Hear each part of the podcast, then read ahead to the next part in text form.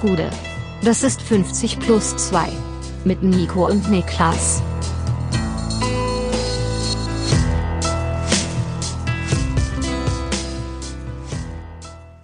fünfzig plus zwei Bundesliga-Rückblick, zweiter Spieltag der Saison dreiundzwanzig vierundzwanzig. Mein Name ist Nico Heimer und bei mir sitzt der Mann, der gestern mit Fabian Reese Flohmarkt gemacht hat, Niklas Levinson. Ich war tatsächlich auf dem Flohmarkt. Ja, das und zwar kann ich, äh, bestätigen. Warst du bei dem in deiner Hut? Ja. Da hat Fabian Reese gestern ausgestellt. Was? Ja, ab dreizehn Uhr war er bei dir am Flohmarkt aktiv am Verkaufen. Das tut natürlich weh. Ja. Weil ich bin so, ich bin schätzungsweise, glaube ich, um zwölf Uhr drüber geschlendert. Ja, dann ja. Hast du ihn wahrscheinlich wirklich genau um eine Stunde verpasst. Warum sagt er nicht Bescheid? Weiß der weiß doch, dass nicht. Ich da wohne. Ja. Der weiß das doch. Also der kann mir doch gerade kurz schreiben, nur dass du Bescheid weißt. Ja, ich, ich bin jetzt aus. Hier in der Hut. Ja. ja, hat er nicht gemacht, aber da war er wohl trotzdem und äh, ihr habt euch verpasst. Was gibt's sonst zu berichten vom Wochenende? Vom Wochenende nicht so viel. Ich habe wirklich mich zurückgezogen. Ich habe ja. äh, wie Superman in die Höhle der Einsamkeit zurückgezogen. Ähm, nicht alleine, aber habe in die, trotzdem in die Höhle der Einsamkeit und habe ein sehr, sehr ruhiges Wochenende verlebt, weil ich jetzt äh, entschieden habe, ich ordne alles dem Genesungsprozess der Heilung. Unter. Der Heilung. Äh, ist wahrscheinlich eine gute Sache. Alles ja. ist der Heilung untergeordnet. Ähm, deswegen habe ich echt wahnsinnig wenig zu berichten. Ich war nur die ganze Zeit zu Hause.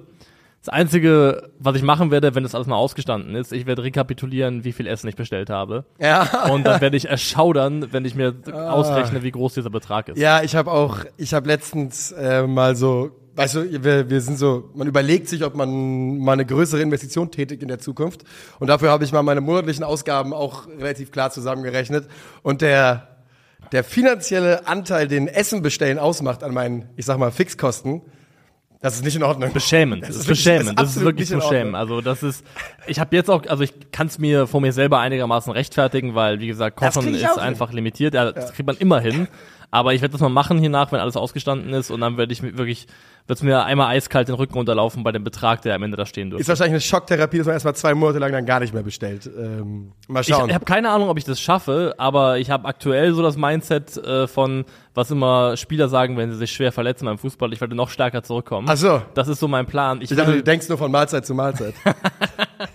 Das mache ich sowieso immer. Das ist grundsätzlich ja. mein Mindset. Ich denke von Mahlzeit zu Mahlzeit. Nee, aber ich habe mir eigentlich fest vorgenommen, dass ich, wenn das ausgestanden ist, dass ich äh, noch krasser angreifen möchte. Ich möchte mir irgendein sportliches Ziel setzen. Irgendwas möchte ich machen. Ja. Und aktuell geht meine Tendenz dazu hin, eigentlich das zu werden, also Nietzsche hat ja mal gesagt, äh, ich glaube, Ecce Homo, werde der, werde der du bist. Mhm. Ein sehr schlauer Satz, werde Kann der sein, du bist. Ja. Und eigentlich bin ich schon immer ein Cardio-Monster gewesen. Das ist meine, das ist meine Natur. Das ist mein Naturell. Yeah. Ist ein Cardio-Monster. Ob ich nicht nochmal heftig reinliegen möchte in den Cardio-Way. Also ähm, Rad. Rad und Laufen, beides. Ja. ja? Na klar. Vielleicht ist die Hand der Grund dafür, dass ich nächstes Jahr irgendwann äh, Grüße schicke vom Ironman auf Hawaii. Das wäre doch mal ein Ansatz, Ironman Hawaii. Was? Ich habe gar keine Idee. Das wird so hart nicht passieren. Ja, also du musst ja vielleicht nicht mit Hawaii starten. Der gilt ja auch als der Härteste von allen. Ich will halt auch nicht schwimmen. Ich will nicht schwimmen, ich mag nicht schwimmen. Ja, verstehe ich.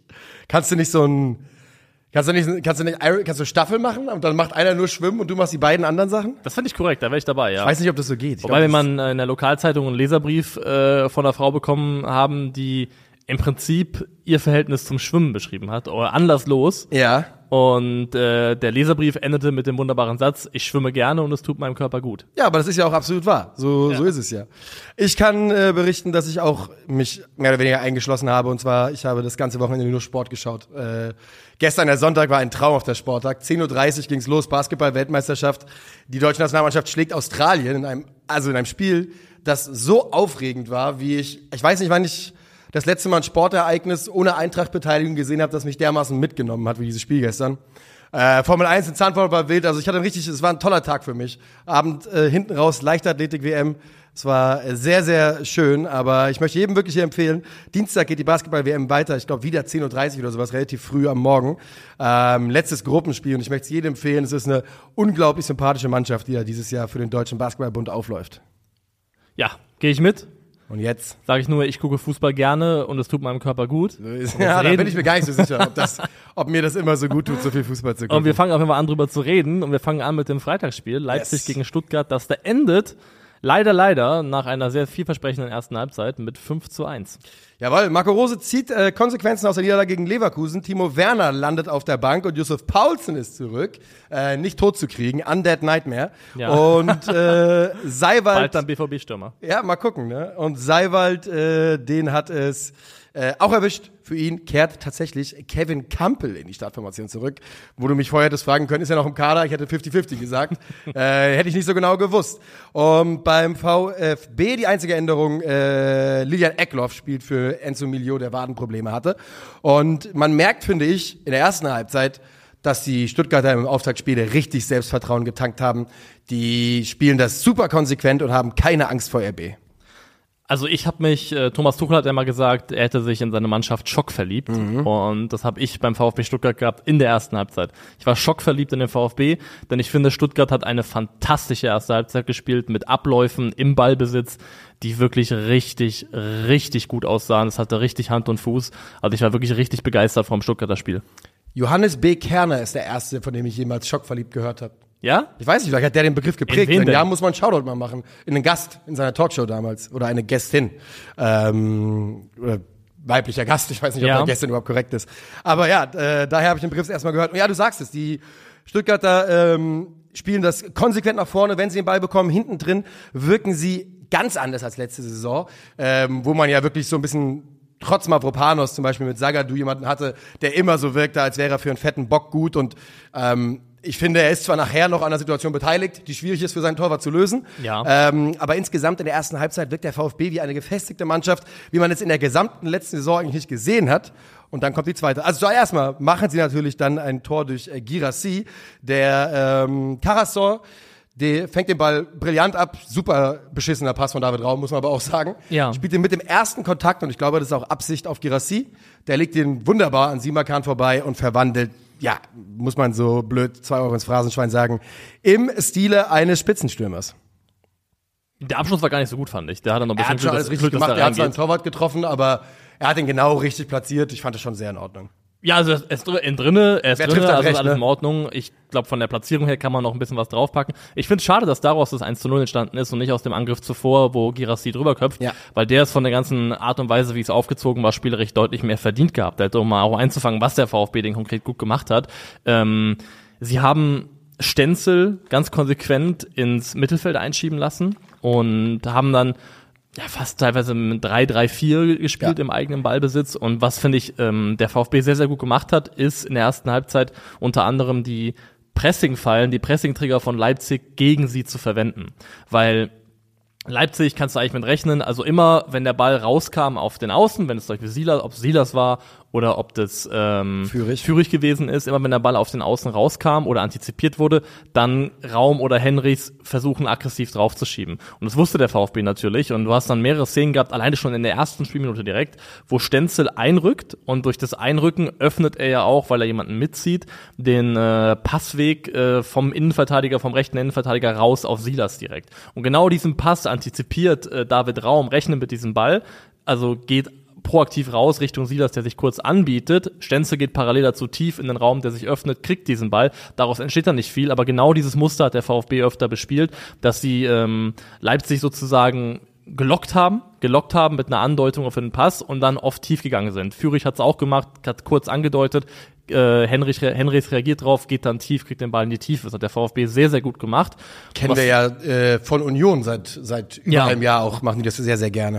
Und was auch ein Nebeneffekt davon ist, dass Stenzel einrückt ist. Leipzig presst ja gerne in dieser vier zwei vier Struktur aktuell. Das ist so eigentlich das, was Leipzig viel gegen den, ba- gegen den Ball macht. Und dadurch, dass Stenzel eben ihnen nicht den Gefallen getan hat, da zu stehen, wo normalerweise ein Rechtsverteidiger steht, konventionellerweise, sondern einrückt, ist der Abstand relativ groß geworden. Ist der Abstand relativ groß geworden. Von Olmo war das dann oft äh, in der ersten Halbzeit ähm, zum Rest von den vier von Leipzig. Und die sind nicht so gut ins Pressing gekommen, weil Stuttgart dadurch die Wege groß gemacht hat. Serro Girassi ganz oft sich im rechten Halbraum angeboten und da gab es öfters die Situation, dass einmal haben Olmo und äh, Xavi Simons die Seiten gewechselt, dass Olmo in einer Situation, wo er nicht weiß, ob er rausgehen kann auf den äußeren Spieler, weil dann der Passweg offen ist zu Girassi, der sich im Halbraum anbietet. Und vor diese kleinen Aufgaben hat Stuttgart Leipzig immer wieder in der ersten Halbzeit gestellt. Und ich muss wirklich betonen, ich finde, von der spielerischen Anlage her war das eine fantastische erste Halbzeit vom VfB.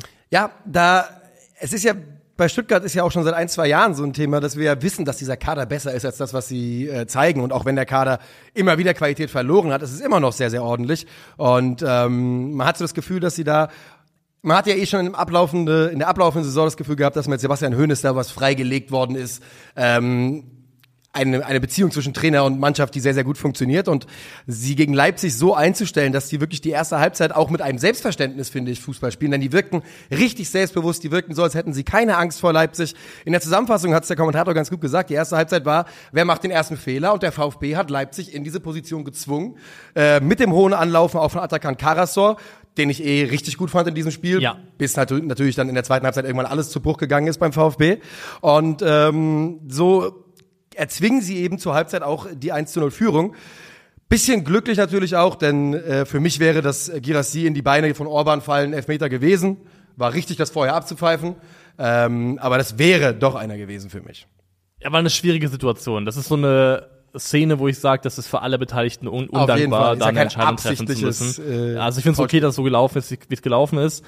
Also Stuttgart hatte, glaube ich, in der ersten halben Stunde, danach kommt Leipzig zunehmend besser rein. In der ersten halben Stunde hatte Stuttgart, glaube ich, knapp sechzig Prozent Ballbesitz bei einem Auswärtsspiel in Leipzig gegen eine der ja nominell eigentlich pressingstärksten Mannschaften der Bundesliga. Das ist schon sehr, sehr beeindruckend gewesen. Ich finde, Leipzig hat dann aber auch reagiert und hat dann auch Möglichkeiten gefunden. Also was für mich so Ende der ersten Halbzeit passiert ist und dann auch in der zweiten Halbzeit immer häufiger der Fall war, dass Schlager oder Campbell entweder neben oder zwischen die beiden Innenverteidiger gefallen sind, dadurch einen Dreieraufbau gemacht haben, dann ist es ein bisschen breiter geworden, das heißt, Leipzig kam öfters mal ins Andribbeln rein, hat ein paar bessere Winkel gefunden, von der Außenseite vertikal einzuspielen und dann wurde es für Stuttgart schwieriger, dann haben sie das Zentrum nicht mehr so gut kontrolliert bekommen und später muss man auch sagen, hat dann Leipzig einfach auch tolle Kombinationen ja. gespielt, so bitter das ist. Ähm, es gab in der ersten Halbzeit schon Momente, wo ich sage, wenn Leipzig die besser ausspielt, wenn der letzte Pass besser kommt, da kann es da schon brandgefährlich werden. Und genau dieses besser ausspielen haben sie dann zum Teil zumindest dann auch in der zweiten Halbzeit gemacht. Ja, sie kommen mit ordentlich Feuer aus der Kabine raus und äh, dann bringt Zagadou Nübel mit einem Rückpass in Bedrängnis. Das ist soweit erstmal kein Problem, aber Nübel äh, schlägt den Ball dann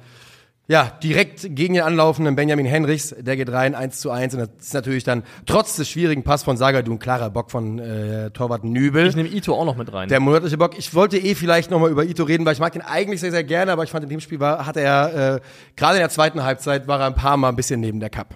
Das, ja, das kann sein, ja. Ich fand halt, also, er ist im Ballbesitz ein fantastischer Spieler. Aber er hat ähm, ja auch in der ersten Halbzeit irgendwie neunzig Prozent Passquote gehabt, ja. fünfundneunzig Prozent Passquote. Aber ja, gegen den Ball manchmal schwierig. Ich, also ich fand nur, dass sowohl der Pass von Ito als auch der Pass von Zagadou beide mit zu wenig Schärfe gespielt sind. Wenn die beiden Pässe vernünftig kommen, dann hat, kommt Henrichs gar nicht so nah dran an Nübel. Also er ist der finale Depp und er muss sich dann in dem Moment, wo er in die Situation kommt, auch anders entscheiden. Aber, aber ich finde, beide Pässe vorher sind einfach äh, mit zu wenig Schärfe gespielt. Ähm, zu Benjamin Henrichs muss man auch mal sagen, das ist definitiv Definitiv so seit einem Jahr oder seit einem halben, dreiviertel Jahr mit Abstand der beste Benny Henrichs, den wir jemals ja. gesehen haben. Also ähm, spielt ja auch eine offensivere Rolle, haben wir auch schon ein paar Mal drüber gesprochen und die steht ihm äh, gut. Und äh, also dieser Benny Henrichs muss eigentlich für Deutschland spielen. Genau, dieser Benny Henrichs, genau darauf wollte ich hinaus, ist in meinen Augen auch ein gesetzter Nationalspieler. Und äh, dieses eine Tor macht dann, ja, öffnet die Tür und Tor für R B. Und man sieht bei Alexander Nübel das, was eines seiner ganz großen Probleme. Der macht diesen Fehler und ist halt dann eindeutig schock danach. Ja. Ähm, wird er dann gerettet, also er lässt ja kurz darauf eine Flanke durch, die Openda verwandelt, Flanke, flache Hereingabe, wird da vom Videobeweis gerettet, aber genau das ist das Problem von Alexander Nübel. Ähm, wenn er einmal einen Fehler hat und den macht er eben so im Monatsrhythmus, dann ist er danach einfach verunsichert und man hat es in diesem Spiel auch gesehen. Da gibt's dann, äh, wie gesagt, den Videobeweis, der nochmal dazwischen geht. Kurz darauf gibt's dann keine Dan- äh, Diskussion mehr. Dani Olmo mit dem nächsten Tor, das eine individuelle Qualität äh, widerspiegelt, die einfach Wahnsinn ist. Er wird, glaube ich, einer der das ist dominanten Spieler dieser Bundesliga-Saison, ja. wenn er fit bleibt. Ja. Also ich weiß nicht, ob er von seinem Naturell her ganz das Scoring-Output von so einem Nkunku matchen kann. Das glaube ich tendenziell eher nicht.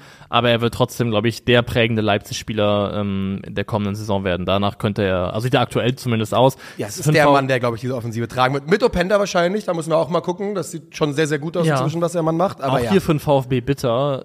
Das Tor fällt ja in der Sequenz, wo Karazor ähm, außen behandelt wird ja. und sind einmal in Unterzahl und gegen den Ball den schlimmsten Mann, den sie verlieren konnten, weil dann besteht das zentrale Mittelfeld plötzlich halt aus Fürich und Egloff. Und das ist ein, das ist ein bisschen, äh, einer zu wenig erstens und auch ja. ein bisschen kopflos und sie kriegen dann die Räume auch nicht vernünftig geschlossen. Also dass dann Karazor in der Sequenz einfach nicht da ist, hat dann auch entscheidenden Einfluss darauf, glaube ich, dass Leipzig so durchkombinieren kann, wie sie dann durchkommen eben. Ja, ich, also, ne, ich meine, ich finde es eh eine mutige Aufstellung vom, von Sebastian Hoeneß, dass man sich da als äh, für Eckloff als Milieu-Ersatz entschieden hat. Ist wahrscheinlich der Spieler, der den man am Kader hat, von dem, was Milieu liefern kann, am nächsten dran ist, vom, vom Skillset am nächsten dran ist. Aber es ist ja nicht so, dass man nicht gerade zum Beispiel Angelo Stiller geholt hätte, wenn man gegen eine Mannschaft wie R B ähm, vielleicht zuallererst mal auch ein bisschen defensive Präsenz haben will. Aber ich fand Eckloff gerade auch in Halbzeit eins wirklich absolut in Ordnung. Und das ist ja eh ein Spieler, der beim VfB, den man ganz genau im Auge halten ja. sollte, denn das ist ein großes, großes Talent. Also eine Szene, die mich geärgert hat, da hat er nämlich einen, äh, drei, eine dreißigste Minute, glaube ich, war das, einen Pass verweigert auf Fürich in die Tiefe, der super gefährlich hätte werden können, wo sie sich wieder gut durchspielen, wo er äh, dann aber quer geht. Ähm, aber das ist eine Kleinigkeit. Ähm, er ist immer noch sehr, sehr jung. Ich glaube, wenn das eine Woche später ist, das Spiel, das heißt, Angelo Stiller ein paar mehr Tage in den Beinen hat, dann spielt der ja, da auch. Ich auch. Ähm, ja, und dann, also ich finde deswegen Tor eins bitter, weil eigener Fehler, Tor zwei bitter, weil dir ein Mann fehlt und du in Unterzahl verteidigen musst. Dann kommt Tor drei, das spielen die Leipziger sehr gut, das ist Openda-Tor, ne? Genau, da ähm, Raum auf Openda. Wo Josef Paulsen einfach einen super guten Stürmerlauf macht, äh, kurzen Pfosten, Zagadou mitzieht und damit den Kopfballstärksten rauslockt. Was wird eigentlich mit Josef Paulsen? Also jetzt heißt es plötzlich, äh, der B V B sei interessiert, weil das ja wohl anscheinend ein... Also, aber auch am Berisha, also das... Mal gucken. Ja. Mal gucken, mal gucken. Also ich glaube, der B V B hat in meinen Augen andere Baustellen, in denen die Restkohle, die noch übrig ist, reinfließen sollte fürs Transferfenster. Mhm. Aber das muss ja jeder selber wissen. Ähm, dritte Tor ist gut rausgespielt. Dann hast du aber den vierten Treffer, glaube ich, von Kevin Campbell, genau, der auch wieder so eine Marke ist. Der aber wird abgefälscht, äh, unglücklich. Ähm, und dann ist es irgendwann durch. Das fünfte spielt Leipzig wieder fantastisch aus. Da rollt der Ball so schnell durch die eigenen Reihen. Da kommen sie einfach durch. Alles in allem muss ich sagen, es geht zwei Tore zu hoch aus für, für mich. Ich finde nicht, dass der VfB hier so unter die Räder kommen muss, zumindest oberflächlich. Ähm, das ja. hat das Spiel eigentlich nicht ergegeben. Nö, finde auch. Also äh, zwei Komma neunundsechzig Expected Goals zu eins Komma null zwei. Das bestärkt also auch deine Aussage, äh, wie immer übrigens diese Expected Goals Werte bei mir von bundesliga punkt de. Äh, bestärkt, also, bestärkt also auch deine Aussage. Und ja, ich glaube, wenn man wenn man da einfach ein bisschen weniger Pech hat und ich gucke da auf das Nübel-Tor, ich gucke auf den abgefälschten Schuss von Kevin Campbell, ähm, dann wäre das Ergebnis näher dran an dem, was äh, was okay gewesen wäre. Denn zum Beispiel, du hast ja gerade gesagt, das fünfte Tor mit Xavi, äh, Xavi, wir dürfen jetzt nicht mehr Xavi, Xavi stimmt, ja. Xavi äh, Simmons sagen. Ciao. Äh, hm. Wie der, wie der da reinstartet, wie der auch schon vorher auf der Abseitslinie quasi rumtänzelt, da äh, ist kein Kraut gegen gewachsen. Das ist auch wirklich ein Kicker, Alter. Ich meine, der ver- vergeigt ja den ersten Abschluss und holt ihn sich selbst wieder und macht ihn dann. Das war auch so, ne? Ja. Ähm, also bei Xavi Simmons, da haben sie überraschenderweise für die wenigsten. Ja, in der Qualität liegt's nicht da. Also. Und leider äh, wieder mal einen brutalen Spieler sich reingeholt. Ja, und dann äh, würde ich sagen, gehen wir weiter für den VfB. Genau. Kann man mal auf jeden Fall sagen, ist das, äh, wie gesagt, zu hoch gewesen, aber keine Leistung, für die man sich schämen müsste. Ganz und gar nicht. Äh, beim Pokalsieger. Und wir gehen zu Freiburg gegen Werder Bremen. Da muss Christian Streich auf äh, Günther verzichten. Der hatte ja letzte Woche die Cyborg-Armschiene ähm, jetzt angebrochen. Röhl, Gregoritsch auf der Bank dafür. Ich verstehe den Ablauf nicht ganz bei Günther, weil wie ist das gelaufen? Weil er hatte letzte Woche schon so ein Ding angehabt. Die muss, also ich verstehe war die da? Ich verstehe nicht, ob er vielleicht schon einen Haarriss hatte. Ah. Weißt du? Ich weiß ja. es nicht. Das, aber das wäre meine, meine Vermutung. Ähm, und dann ist es eben durch, bei Belastung hat's dann Knack gemacht. Angebrochen ist es ja jetzt auch nur nicht durchgebrochen. Äh, Sidia, Höfler und Doan sind die Spieler, die reinkommen und bei Ole Werner ist Veljkovic erkrankt, der wird durch Stark ersetzt und außerdem Groß und Schmid für Lienen und Bittencourt. Interessante Veränderung, können wir gleich drüber reden. Und der neue Mann Niklas Stark macht genau da weiter, wo Veljkovic aufgehört hat, mit einem dicken Bock nach wenigen Minuten. Der zu seinem Glück da nicht bestraft wird. Genau. Ähm, aber auch das ist wieder sehr symptomatisch, weil ich glaube, das Freiburg, Einzige, was Freiburg macht, ist ein langer Abschlag von Atobolu, eine Kopfballverlängerung und dann macht Stark diesen Fehler. Also es ist sehr, sehr simpel, wie dann Freiburg letztendlich zu einer riesen Torchance kommt, wo Pavlenka ähm, zum wiederholten Male in diesem Spiel, oder da nicht zum wiederholten Male, aber insgesamt mehrfach in diesem Spiel ja. sehr, sehr stark pariert. Besser, besser Bremer für mich. Ja. Ich würde gerne noch abseits, bevor ich es vergesse, des Sportlichen einen Shoutout geben an die Freiburger bezüglich des Banners in Richtung Rubiales und Rummenigge. Yeah, sehr, sehr gut. Ähm, das Banner war sehr, sehr stabil, ja, wo, wo drauf stand nach dem Motto ähm, äh, Zitat F- an Kalle Rummenigge angelehnt. Ja, genau. Fäuste statt Küsschen für Rubiales und Rummenigge. Mit Verlaub. Äh, mit Verlaub, das ist völlig okay. Völlig okay. Und das äh, unterstützen wir auf jeden Fall. Der Daumen geht hoch. Ja. Ähm, genau, du sagst es also gerade, die Bremer bringen sich da früh schon mal selbst in Bredouille. Äh, Grifo ist es dann, der die, der die große Chance äh, liegen lässt. Und da muss man aber wirklich auch fairerweise sagen, dass dann nach dieser Chance Werders beste Phase beginnt. Und es ist jetzt nicht so, dass sie sich zwingende Tormöglichkeiten erarbeiten würden, aber die von uns ja auch durchaus gescholtene Defensive steht dann für einen großen Teil dieses Spiels sehr ordentlich. Das tut sie tatsächlich, also lassen nicht so wahnsinnig viel zu. Natürlich auch weiterhin der Fall, dass ähm, also Freiburg oft auch aus dem Spiel heraus nicht die äh, gefährlichste Mannschaft der Welt ist. Das nee. ist nach wie vor der Fall. Das ist jemand oder ein Team, das sich über Standards extrem viel erarbeitet. In der ersten Halbzeit ähm, ist es recht wenig, was dann für Freiburg bei rumspringt. Ähm, Bei Werder ist das Ding so, die stehen ja jetzt da, Tabellenletzter, Pokal aus in der ersten Runde, das alles fühlt sich ziemlich schlecht an. Ähm, ich finde, sie hatten ein paar Momente im Keim, die das zu einem deutlich besseren Spiel hätten machen können. Sie sind, sind und waren in den Phasen oder in Momenten nicht so schlecht, wie es aktuell dasteht. Ja. Ähm, wer sich das anschauen möchte, kann auf mein Twitter-Profil gehen, Levinson, das O ist eine Null. Da habe ich mal ein paar Screenshots gepostet, wo immer wieder Momente sind, wo Werder in meinen Augen, und das heißt nicht, dass du jeden von denen nehmen musst, das ist oft dann dreimal ist Christian Groß am Ball, ähm, ein Sechser darf auch und soll auch konservativ sein in seinen Passentscheidungen. Ja, es ist gut, aber, dass du Christian Groß das sagst, weil das ist seine absolute Go-To-Variante. Genau, Christian Groß, das Problem ist, also was beim Fußball auch ganz wichtig ist, ist Haltung vom Körper. Und hast du eine offene Körperhaltung, die dir ermöglicht, grundsätzlich auch zu sehen, was passiert vorne, oder hast du eine geschlossene Körperhaltung? Und Christian Groß' Körperhaltung ist fast immer geschlossen, ja, mit Blickrichtung eigene Hälfte, eigene Defensive. Der Blick und die Orientierung geht sofort immer nach hinten. Und das ist total ärgerlich, weil es gibt mehrere Momente in diesem Spiel, wo, wenn er ein bisschen den Kopf hochnimmt, er Pässe spielen kann, die Freiburg auch mal in einem ungeordneten Moment erwischen und dann vielleicht auch ein bisschen Dynamik reinbringen, wo du dann vielleicht mal fünf gegen fünf spielst und auch ja. mal eine Chance hast. Weil wenn du Freiburg immer wieder die Chance gibst, sich zu finden und aus der eigenen Ordnung heraus zu verteidigen, dann wird das natürlich extrem schwierig. Aber Christian Groß, auch in diesem Spiel muss man, oder generell, es ist einfach nicht seine Kernqualität, lange Bälle zu spielen. Äh, in diesem Spiel ist er null von fünf gegangen bei diesen Versuchen. Ähm, er ist halt, und das hast du ja gerade ganz gut beschrieben, ganz eindeutig ein Defensive-First-Sechser. Und wir haben ja schon ein paar Mal über ihn geredet. Wir müssen jetzt ja auch nicht äh, den Drittligaspieler-Slender betreiben, denn diese Karriere hat einen unglaublichen Twist genommen. Aber man merkt einfach seine Limitierungen immer wieder. Ist gar nicht als Schelte gemeint, nur es ist einfach dann zu wenig, was da kommt, weil dann hängt die Offensive in der Luft. Mitchell Weiser hat te- teilweise gute Läufe gehabt, wo nichts draus wird, und das ist einfach schade. Und diese Pässe müssen einfach ein paar Mal mehr kommen, dass da auch mal Bewegung und Risiko reinkommt, dann kommt Werder auch ein bisschen mehr zu Chancen, weil de facto haben sie, glaube ich, hier aus dem Spiel heraus ähm, einen X G von null Komma vierundfünfzig, das ist herzlich wenig, ja, und da geht, glaube ich, mehr. Ich meine, Ole Werner hat nach dem Spiel begründet, äh, die Entscheidung pro Christian Groß und gegen Lünen, dass er also mehr oder weniger Freiburg in der Vorbereitung noch für zu komplex gehalten hat und wollte, dass da jemand auf dem Platz steht, der die Abläufe kennt, die defensiven Abläufe, und da ein bisschen mit der Mannschaft mehr Erfahrung hat. Das ist in dem Fall Christian Groß, mhm. der übrigens auch gegen den Ball ein paar richtig starke Momente hat. hat Aber das war insgesamt kein, kein schlechtes Spiel. Das war kein schlechtes Spiel. Es ist nur für mich so ein Ding. Jetzt hat Werder ja auch, also auch bei schwierigen Gegnern, zwei Spiele kein Tor. Ich finde, aus dem Mittelfeld heraus muss ein paar Mal mehr der vertikale Pass kommen, der Pass durch, zwischen die Linien durchkommen, da musst du ein paar Mal mehr ins Risiko gehen, damit du auch eine Chance hast, den Gegner wirklich mal auf den falschen Fuß zu erwischen. Und ähm, stattdessen dreht es sich dann im Laufe dieses Spiels so ein bisschen um die Dynamik, denn für mich würde ich wirklich sagen, dass Werder die fast bessere Mannschaft ist bis Ja, der erste, ich würde die erste Halbzeit fast Werder geben. Ähm, dann kommen die Freiburger mehr und mehr, und es ist immer wieder äh, J-Puff, an dem die Freiburger scheitern. Äh, ja. Gigi Pavlenka in einem sehr, sehr guten Spiel, und in Halbzeit zwei kommt Freiburg dann mehr und mehr auf. Je später der Abend, desto schöner die S C Freiburg-Chancen. Ähm, die letzten fünfundzwanzig Minuten, da merkt man dann aus Werder-Sicht, glaube ich, dass sie anfangen richtig zu schwimmen und Freiburg den Druck maximal erhöht, und Noah Weißhaupt wird dann zu einem der Matchwinner und der eingewechselte Maxi Philipp. Der wird gefunden mit einer Hereingabe, wo, ähm, ich glaube, Lünen sich mitziehen lässt, der Philipp geht auf, oder er ist frei, kriegt die Flanke und nimmt den einfach dann direkt und trifft ihn wunderbar, nimmt diesen Volley und äh, macht dann eben diesen eins zu null Siegtreffer sehr, sehr spät in diesem Spiel, eigentlich äh, at the death, wie, glaube ich, die äh, Engländer sagen. Und entscheidet dieses Spiel, ist natürlich eine schöne Storyline, sowohl für den F C Freiburg als auch für Maxi Philipp, dass er als Rückkehrer sofort im ersten Spiel den Siegtreffer macht. Ähm, Ausgerechnet bitter. gegen Bremen, Ausgerechnet wo er jetzt zuletzt Bremen war, wo er einmal getroffen hatte, gegen Freiburg. Ja.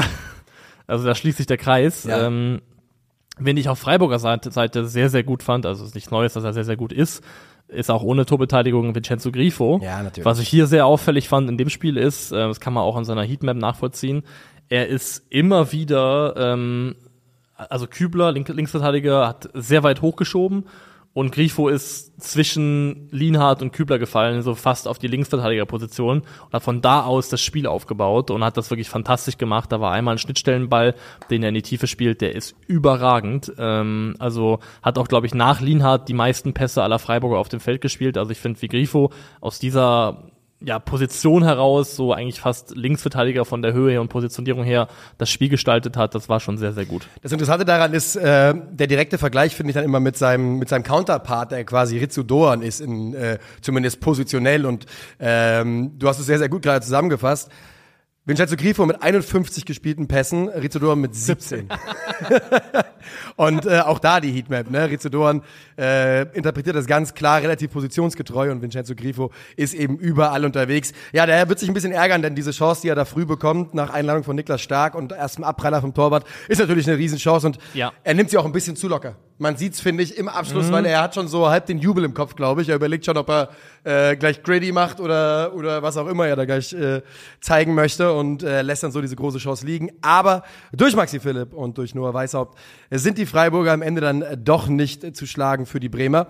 Und ähm, ja, bei Werder Bremen, du hast es gesagt, es ist nicht alles schlecht, es ist nicht alles nicht alles schlimm. Sie hatten auch ein paar Chancen, und trotzdem weiß, also offensiv macht mir jetzt, defensiv haben wir ein paar Mal besprochen, die Offensive macht mir trotzdem auch Sorgen, denn wenn Füllkrug und Duxch nichts aus, ja, in Eigenregie kreieren, von hinten kommt aktuell relativ wenig.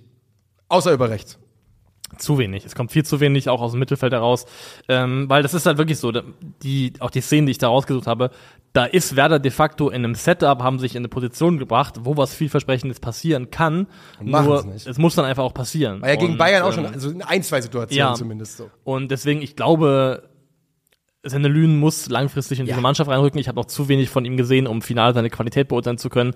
Aber ich gehe davon aus, weil er ja auch nicht nur Sechser ist, sondern auch Achter gespielt hat, dass er ein bisschen mehr äh, Auge für nach vorne hat.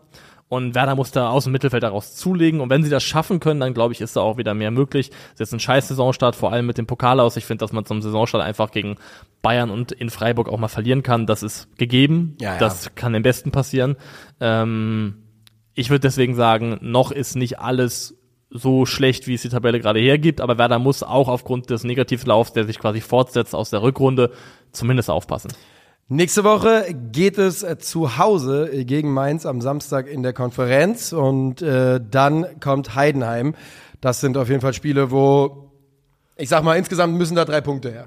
Ja, ich hätte vier gesagt, ja. ja. Schwierig. Das wird schon schwierig.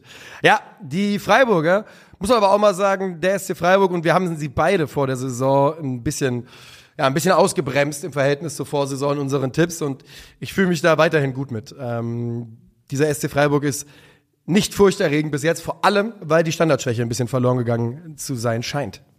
Standardstärke, oder? Standardstärke, ja, ja. ja. Die Schwäche, Schwäche war es ja nie wirklich, sondern die Stärke scheint ein bisschen verloren gegangen. Und ich frage mich auch so ein bisschen, ich habe, wenn ich auf Freiburg schaue, ähm, ist ja schon noch in der Findungsphase, habe ich das Gefühl, die die Startformation. Ja. Da ist, aktuell wird da noch ein bisschen was ausprobiert. Gregoritsch ja jetzt auch nicht von Anfang an gespielt zum Beispiel. Ich glaube, Philipp könnte dann auch reindrängen, wenn er jetzt so weitermacht. Warum also, auch nicht? Und ähm, ich glaube, wie es halt nun mal so ist, wenn die Transferphase weit in die Saison reinragt, ähm, ist da noch ein bisschen was in Flux beim S C F. Aber Stress muss man sich ja nicht machen. Drei Punkte hat man eingefahren, und wir gehen weiter. Wohin? Ich würde sagen, nach Köln. Ja, gerne. Können wir machen. Ähm, dort gibt es keine Veränderung auf der Kölner Seite. Davy Selke spielt wieder von Anfang an, reden wir gleich drüber. Und bei Wolfsburg erhält Kotzer den Vorzug vor Baku, richtig? Der Kotzer? Ja, der Kotzer, ja. äh, ich habe jetzt, ich, ich spreche jetzt Namen so aus, wie ich sie lustig finde. Das war, das war lange mein Rufname auf Partys. Der, ja, Kot, der Kotzer ist da. Der Kotzer ist da. Äh, ist das so? Wobei, ich also ich habe auch regelmäßig, aber ich habe einen Freund, der wirklich ein, äh, der war locked in. Der war locked in, der war ein berüchtigter ja. Kotzer. eins zu eins Quote auf Kotzen. eins zu eins Quote auf Kotzen. Der hat es aber auch gebraucht, habe ich das Gefühl gehabt. Der hat das Gibt's, auch gewollt. Ja, gibt so ein Leute, es gibt ja, Leute, die ja. brauchen den Kotzer. Ja, na klar. Äh, Weil es halt ein Reset-Button dann für, für mal. Aber komm, da müssen wir jetzt nicht reden. Hier hören bestimmt auch junge Leute zu. Äh, macht das lieber nicht. Wenn ihr keinen Kotzer kennt, dann seid ihr der Kotzer. Das ist richtig, ja, so ist es wahrscheinlich. Davy Selke spielt wieder von Anfang an und geht nach, ich glaube, achtundzwanzig, achtunddreißig Minuten runter. Zum wiederholten Mal. man muss doch jetzt irgendwann mal aus Selbstschutz, oder nicht aus Selbstschutz, sondern den Spieler vor sich selbst schützen und einfach mal dafür sorgen, dass der Junge sich richtig auskuriert. Die haben keine Stürmer und lassen den, fragen den jedes Mal am Freitag hier, der, wie sieht's denn aus? Der kommt reingehumpelt auf einem Bein und sagt, ja, bestens, ich kann Also laut Baumgart hat er ja wohl die ganze Woche voll mittrainiert, aber voller Intensität. Das hat sich aber anders ähm, angehört im Vorfeld des Spiels übrigens. Ja.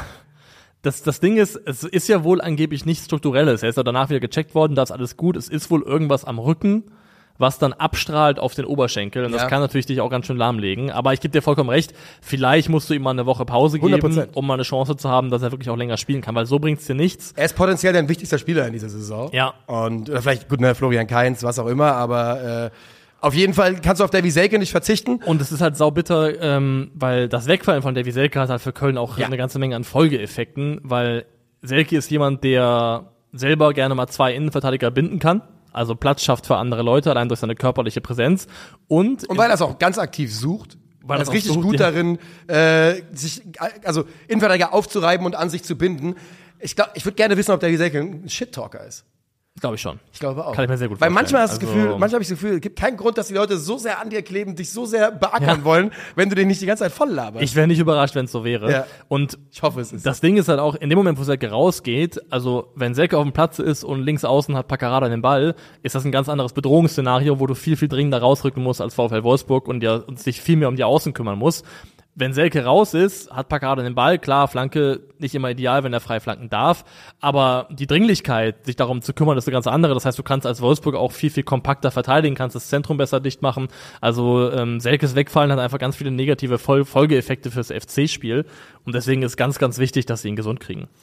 Denn es ist ja nicht so, dass äh, nicht nur so, dass er angeschlagen ist, sondern Steffen Tigges ist angeschlagen und äh, es ist insgesamt sehr, sehr dünn, was beim was bei, beim F C von der Bank kommt. Vielleicht auch eine Position, wo man gucken muss, ob man nicht noch auf dem letzten Drücker just get a body, weißt du? Also wirklich, ja. einfach nur, wirklich, ich rede nicht mal davon, dass du da eine ultimative Verstärkung holst, sondern einfach nur, dass du die Optionen noch hast, da, jemanden Da würde ich Josef Paulsen gerne sehen. Ja, warum nicht? Da würde ich ihn ja. gerne sehen, weil er ist ja eine Arbeitssau, hat eine Körperlichkeit, also... Ich hätte da auch zum Beispiel äh, Pfeiffer, der zurück zu Darmstadt gegangen ist, wäre für den Preis in meinen Augen auch eine Option gewesen für Köln, aber ich glaube natürlich, dass er... Der wollte heim. Der kann, vor allem, der, der, der kriegt die Chance, bei Darmstadt wahrscheinlich Stamm in der Bundesliga zu spielen und ich glaube, wenn er eine Sache in der letzten Saison gemerkt hat, dass er die Möglichkeit nicht allzu häufig bekommen ja. wird. Ähm, trotzdem geht ja der F C in Führung. Yes. Und der F C geht in Führung. Durch Luca Waldschmidt. Durch Luca Waldschmidt, der da gefunden wird. Äh, Paccarada spielt einen schönen Ball ins Zentrum, der von Damian so halb absichtlich weitergeleitet wird mit der Hacke. Und dann äh, zeigt Waldschmidt, dass er eigentlich eine Sache sehr gut kann, das ist Ballstriking. Ja. Äh, trifft den Ball äh, satt und voll von außerhalb des sechzehner Strafraumkante und bringt da den ersten F C Köln in Führung. Jawohl, aus knapp zwanzig Metern äh, macht er das Ding rein. Und du sagst, es ist natürlich genau seine Spezialität. Und man darf ja nicht vergessen, der Junge war mal Nationalspieler. Das Tor, kann man glaube ich trotzdem so sagen, kommt in dem Augenblick. Also es ist jetzt nicht so, dass die Kölner irgendwie brutal auf dieses Tor gedrückt hätten. Nein, sind, das würde ich nicht sagen. Ne, sie, also sie kommen ganz gut aus der Halbzeit, finde ich. Sie sind äh, in Anfang der zweiten Halbzeit und da fällt das Tor ja nun mal auch ähm, leicht überlegen, aber trotzdem auch die Art und Weise des Tors ist ja bezeichnend, dass es am Ende dann eben doch diese, ja, diese Aktion von einem Mann aus dem Hintergrund braucht. Und das weckt die Wolfsburger auf, die dann relativ schnell zurückschlagen und zwar mit einer wunderbaren ja. Kombi über Swanberg und äh, Jonas Wind, die dann äh, den Ausgleich markieren. Schlafende Hunde wecken ist schon blöd, aber schlafende Wölfe ist dann nochmal gefährlicher. Ja. Ähm, und Köln hat ganz klar Probleme in der Zuordnung beim eins zu eins, was daher kommt, dass Jonas Wind eigentlich von der Seite aus reinstartet, von der Seite aus den Lauf dann horizontal in einer Linie macht. Das ist immer schwierig, weil dann dreimal in der Aktion die, Zu- die Zuordnung oder die Zuteilung wechselt. Wer hat denn jetzt Tor ja eigentlich? Auch wieder. Zweites Tor auch wieder. Und ähm, auch wichtig ist beim eins zu eins aber, dass äh, Lovro Meyer den Lauf mit durchmacht, weil er dadurch auch einen Innenverteidiger bindet. Und das ist generell ein Merkmal, das werden wir auch beim zweiten Tor nochmal ansprechen, dass die Wolfsburger, finde ich, auszeichnet. Diese Mannschaft hat eine sehr, sehr gute Rotation innerhalb der Positionen. Sie besetzen die ja. Räume neu, dann rotiert jemand rein oder raus und das sieht beim VfL schon sehr, sehr gut aus. Also es ist etwas, was ganz prägnant ist aktuell bei Bayer Leverkusen, die das so ähm, auf Top-Niveau aktuell umsetzen. Aber im Schatten davon, finde ich, sieht das beim VfL echt in Phasen auch schon ziemlich ordentlich aus. So ist es und äh, sie machen dann das Zweite und da ist es dann, glaube ich, erst Swanberg, weil da ist es Mele, der im Zentrum die Innenverteidigung zieht und dann läuft's über Swanberg zu Wind. So ist es beim Zweiten, oder? Nee, das ist das Erste. Das ist das erste, wo Mele im Zentrum auftaucht? Nee, aber Swanberg bereitet vor das erste. Ja, das dachte ich nämlich auch, aber jetzt hier, achso, eins eins, ja, ich habe gerade den Ticker, Swanberg hat das eins eins vorbereitet, Ticker falsch ja. rum gelesen, ja. Äh, und das zweite ist eben dann das, wo Joachim Mele im Zentrum auftaucht und wiederum dafür sorgt, dass die Kölner nicht so richtig wissen, wer da für wen verantwortlich ja, ist. Ja, und da ist es auch eine Vollrotation. Wimmer hält die Breite, Mele ins Zentrum, Lovro Meyer geht auf Linksverteidiger und die Kölner kriegen halt die Zuteilung nicht hin und das ist auch wieder ein Beispiel dafür, wie Wolfsburg das sehr, sehr gut rotiert. Ähm, Mähle sieht bisher wie ein Top-Transfer aus für Wolfsburg. Der geht da richtig auf, habe ich das Gefühl. Er und Jonas Wind haben auch, glaube ich, eine gute Chemie Safe. miteinander. Ja. Er hat ja auch die eine Riesenchance auch von Wind vorbereitet. Auch Swanberg, muss man mal sagen, die Chemie. Swanberg, Wind hat jetzt in beiden Spielen, haben die richtig schön zusammengespielt. Ja. Und da macht Jonas Wind im zweiten Bundesligaspiel sein viertes Tor und äh, dreht damit das Spiel für den VfL Wolfsburg. Und er hätte ja sogar noch früh ein weiteres machen können. Jonas Wind komplett on fire und dass der ein Top-Stürmer ist, wussten wir. Sein großes Problem war ja immer das Gesundbleiben. Und äh, jetzt nach diesen ersten zwei Spieltagen, das muss man natürlich auch fairerweise sagen, es waren jetzt nicht die allerhärtesten Gegner, die die äh, Wolfsburger da gehabt haben, aber Jonas Wind weckt da schon richtig Fantasien für den Restverlauf dieser Saison. Und generell tut das äh, Wolfsburg bis hierhin. Sie sehen sehr ordentlich aus, finde ich wirklich. Ähm, du hast vollkommen recht damit, dass die Gegner nicht die besten waren. Zwei Spieler, die ich hervorheben möchte, die jetzt äh, keine Torbeteiligung gesammelt haben, aber die ich trotzdem sehr, sehr gut fand. Einmal Cedric Cesiger, der wie ein richtiger Stil aussieht, der das Spiel von hinten raus mit fantastischen Bällen eröffnet. Hat da, glaube ich, acht von dreizehn langen Bällen kamen an jetzt in dem Spiel. Pässe ins Angriffsdrittel waren sechs Stück dabei. Also jemand, der wirklich da für den Spielaufbau sehr, sehr gut ähm, funktioniert und da ein Stück weit auch für einen schmalen Taler das ersetzt, was dir Micky ja. van den Fink geben konnte. Ähm, und keine Torbeteiligung, aber der mir auch wieder gut gefallen hat, Václav Czerný, der erstens eine hätte bekommen sollen, weil dieser Pass Find ich aus nämlich der Tiefe auch. raus auf Patrick Wimmer ja. war ein geiler Ball. Ja. Das war so ein geiler Ball und das war ein Skandal, was Wimmer mit dieser Chance gemacht hat. Ähm Wimmer, aber Wimmer, leichte Steigerung. Es waren zwei, er hatte zwei gute Aktionen in diesen neunzig Minuten. Das ist eine leichte Steigerung zum ersten ja, Spiel. Aber auch bei der, die erste... Es tut mir wirklich, ja. ich weiß nicht, warum es mir so weh tut, aber ich, ich habe mir nicht mehr bei Kickbase, ich habe mir direkt verkauft nach ja. dem ersten Spiel gesagt, nee, Alter, ich sehe genau, worauf das hinausläuft. Aber warum auch immer tut es mir weh, Patrick Wimmer schlecht zu sehen. Aber hat er dann auch wieder hinten raus ein paar gute Momente. Ja, zwei. Auch, ähm, zwei, ich zähle ja, mit. Du zählst mit aktiv. Bei Czerny fand ich noch auffällig, er bereit, also die erste große Jonas-Wind-Chance, die über eine Flanke entsteht, ist im Prinzip baugleich mit dem, was Czerny auch schon gegen Heidenheim gemacht hat, ja. dass er ähm, so ein bisschen einrückt, Ball kriegt und dann das schafft, den Ball tief durchzustecken auf den durchlaufenden Spieler. Fast immer ähm, vorher im Aufbau mit Swanberg zusammen ja. äh, auf halbrechts die Kombination. Und äh, das ist dann irgendwie, ist, ist eher der vorletzte Ball als der letzte Ball, den er spielt. Aber ich finde, Václav Czerny hat jetzt auch schon angedeutet in zwei Spielen, dass er eine sehr gute Verstärkung sein kann. Ja, und äh, insgesamt habe ich, hat man so bei Wolfsburg das Gefühl, die sind ziemlich, ich sag mal, aligned auch mit ihrem Trainer. Da ist, das wirkt wie eine Mannschaft aus einem Guss. Auch, dass sie sich am zweiten Spieltag von diesem eins zu null äh, von Köln, die haben sich ja kein bisschen aus der Ruhe bringen lassen. Also, du hast wirklich nicht eine Milli, Millisekunde das Gefühl, dass da jetzt irgendwie Panik ausbricht. Ganz im Gegenteil. Und sie brauchen ja noch keine zehn Minuten, bis es äh, eins zu eins steht und drehen das Ganze dann auch wieder und starten hier mit sechs Punkten aus zwei Spielen die Saison und sind schon einer der Mannschaften, auf die ich äh, auf jeden Fall ein genaues Auge habe ja. im nächsten Spieltag. Jetzt auswärts Hoffenheim, dann Union Berlin. Nach den vier Spieltagen kann man, glaube ich, so ein bisschen mehr darüber sagen, ähm, wo die Ambitionen hingehen. Ich halte es nicht für ausgeschlossen, dass da zehn Punkte auf dem Konto stehen nach vier Spieltagen. Ja, und dann äh, mal schauen, Alter. Ja. Mal schauen, äh, wo es dann hingeht. Also die Wolfsburger sehr, sehr spannend bis jetzt. Und der F C hat natürlich trotzdem auch wieder ein bisschen Pech in diesem Spiel. Denn äh, ich finde, das speist sich zwar noch viel, viel mehr aus dem Dortmund-Spiel als aus dem Wolfsburg-Spiel, aber der, dass der F C jetzt mit null Punkten nach zwei Spielen dasteht, ist schon das ist kein Null-Punkte-Start gewesen nee, von der Leistung her, finde ich auch nicht. Ähm, wir gehen trotzdem weiter zu einer Mannschaft, die den Null-Punkte-Start verhindert hat. Wir gehen zu Bochum gegen den B V B. Ähm, ich leite kurz ein und dann, ich glaube, du hast dich ja da richtig ans Buffet gesetzt, neunzig Minuten gespachtelt. Äh, Thomas Letsch tauscht einmal an seinem Geburtstag, Bero ersetzt Antwi Ajay. Ähm, Schotterbeck, Wolf und Metscher starten für Süle, Reus und den angeschlagenen Riasson beim B V B. Wie hat's dir geschmeckt, dieses Spielchen, das kleine Derby? Also ich weiß gar nicht, wo ich anfangen soll. Ich find's, also als B V B-Fan fände ich es desillusionierend, dass eine Mannschaft, die letzte Woche vom VfB komplett auseinandergeschraubt worden ist mit fünf zu null. Das darf man, das muss man nicht ähm, wirklich dabei im Hinterkopf haben. Den Kontext muss man mitbenennen. Ja. Klar, es ist eine andere Leistung ja. und alles, aber trotzdem muss man das im Hinterkopf, Hinterkopf haben, dass das reicht, dass die ein sehr, sehr simples, wenn auch diszipliniertes Mann-gegen-Mann-Pressing gegen dich spielen, um dich komplett ähm, aus dem Konzept zu bringen. Ich muss ganz ehrlich sagen, weil ich finde, für eine tiefstehende Mannschaft, die auf Umschaltmomente geht, ähm, in einem ausgeglichenen Spiel, ähm, vielleicht auch selber nicht so viel im Ball hat, da finde ich, sind äh, sechsundsiebzig Prozent Passquote in Ordnung. Damit kann man arbeiten. Als B V B bei sechsundsechzig Prozent Ballbesitz, jeder vierte Pass und Fehlpass, das ist wirklich am unteren Ende. Das ist ein ganz klares Zeichen dafür, dass du keine Kontrolle ins Spiel bekommen hast, dass du keine keine Ruhe reinbekommen hast, dass du selber wenige Ideen hattest, und äh, das manifestiert sich auch in dieser Zahl. Es ist wieder dasselbe Problem. Äh, Dortmund kriegt den Aufbau aus der, also den, wie sie von hinten nach vorne kommen wollen, äh, strukturiert mit Ball, das ist eine Frage, die diese Mannschaft weiterhin nicht beantwortet hat. Und zwar, ja, sie hatten Riesenprobleme im Spielaufbau. Sie hatten wieder vor Emre Can, also Emre Can ist ja nun ein großes Teil dieses Problems. Und ähm, so gut mir dann phasenweise zum Beispiel Felix Metscher gefallen hat, ähm, oder auch Sabitzer, die, die Abstimmung im Mittelfeld, was teilweise Dortmund für Lücken vor Emre Can hat, wenn er, ja. wenn er mit dem Ball dann aufdreht oder äh, sich umschaut. Absolut wahnsinnig. Absolut wahnsinnig. Und da würde ich dann, da muss man ja die Spieler in, in äh, Haftung nehmen. Und das hat ja Julian Brandt auch sehr prominent getan. Ja. Aber natürlich auch den Trainer. Äh, ganz kurz einmal zu Julian Brandt. Am Ende ist jeder selbst dafür verantwortlich, am Anfang der Saison an sich, äh, am Anfang der Saison sich dahin zu arbeiten, dass man auf, einen, auf seinem Peak ist, dass man in einer guten Verfassung ist, dass man leistet, wozu man imstande ist. Das hab, da haben wir einfach momentan zu wenige von. Das ist, Boah. ohne Namen zu nennen, eine sehr heftige Kritik an den eigenen Mitspielern. Und äh, natürlich weil er, leichter Schuss auch in Richtung Terzic. Ja, weil er suggeriert im Prinzip, äh, wir, also die Mannschaft und die Spieler sind nicht fit und ja. nicht auf dem Level, auf dem sie sein müssten.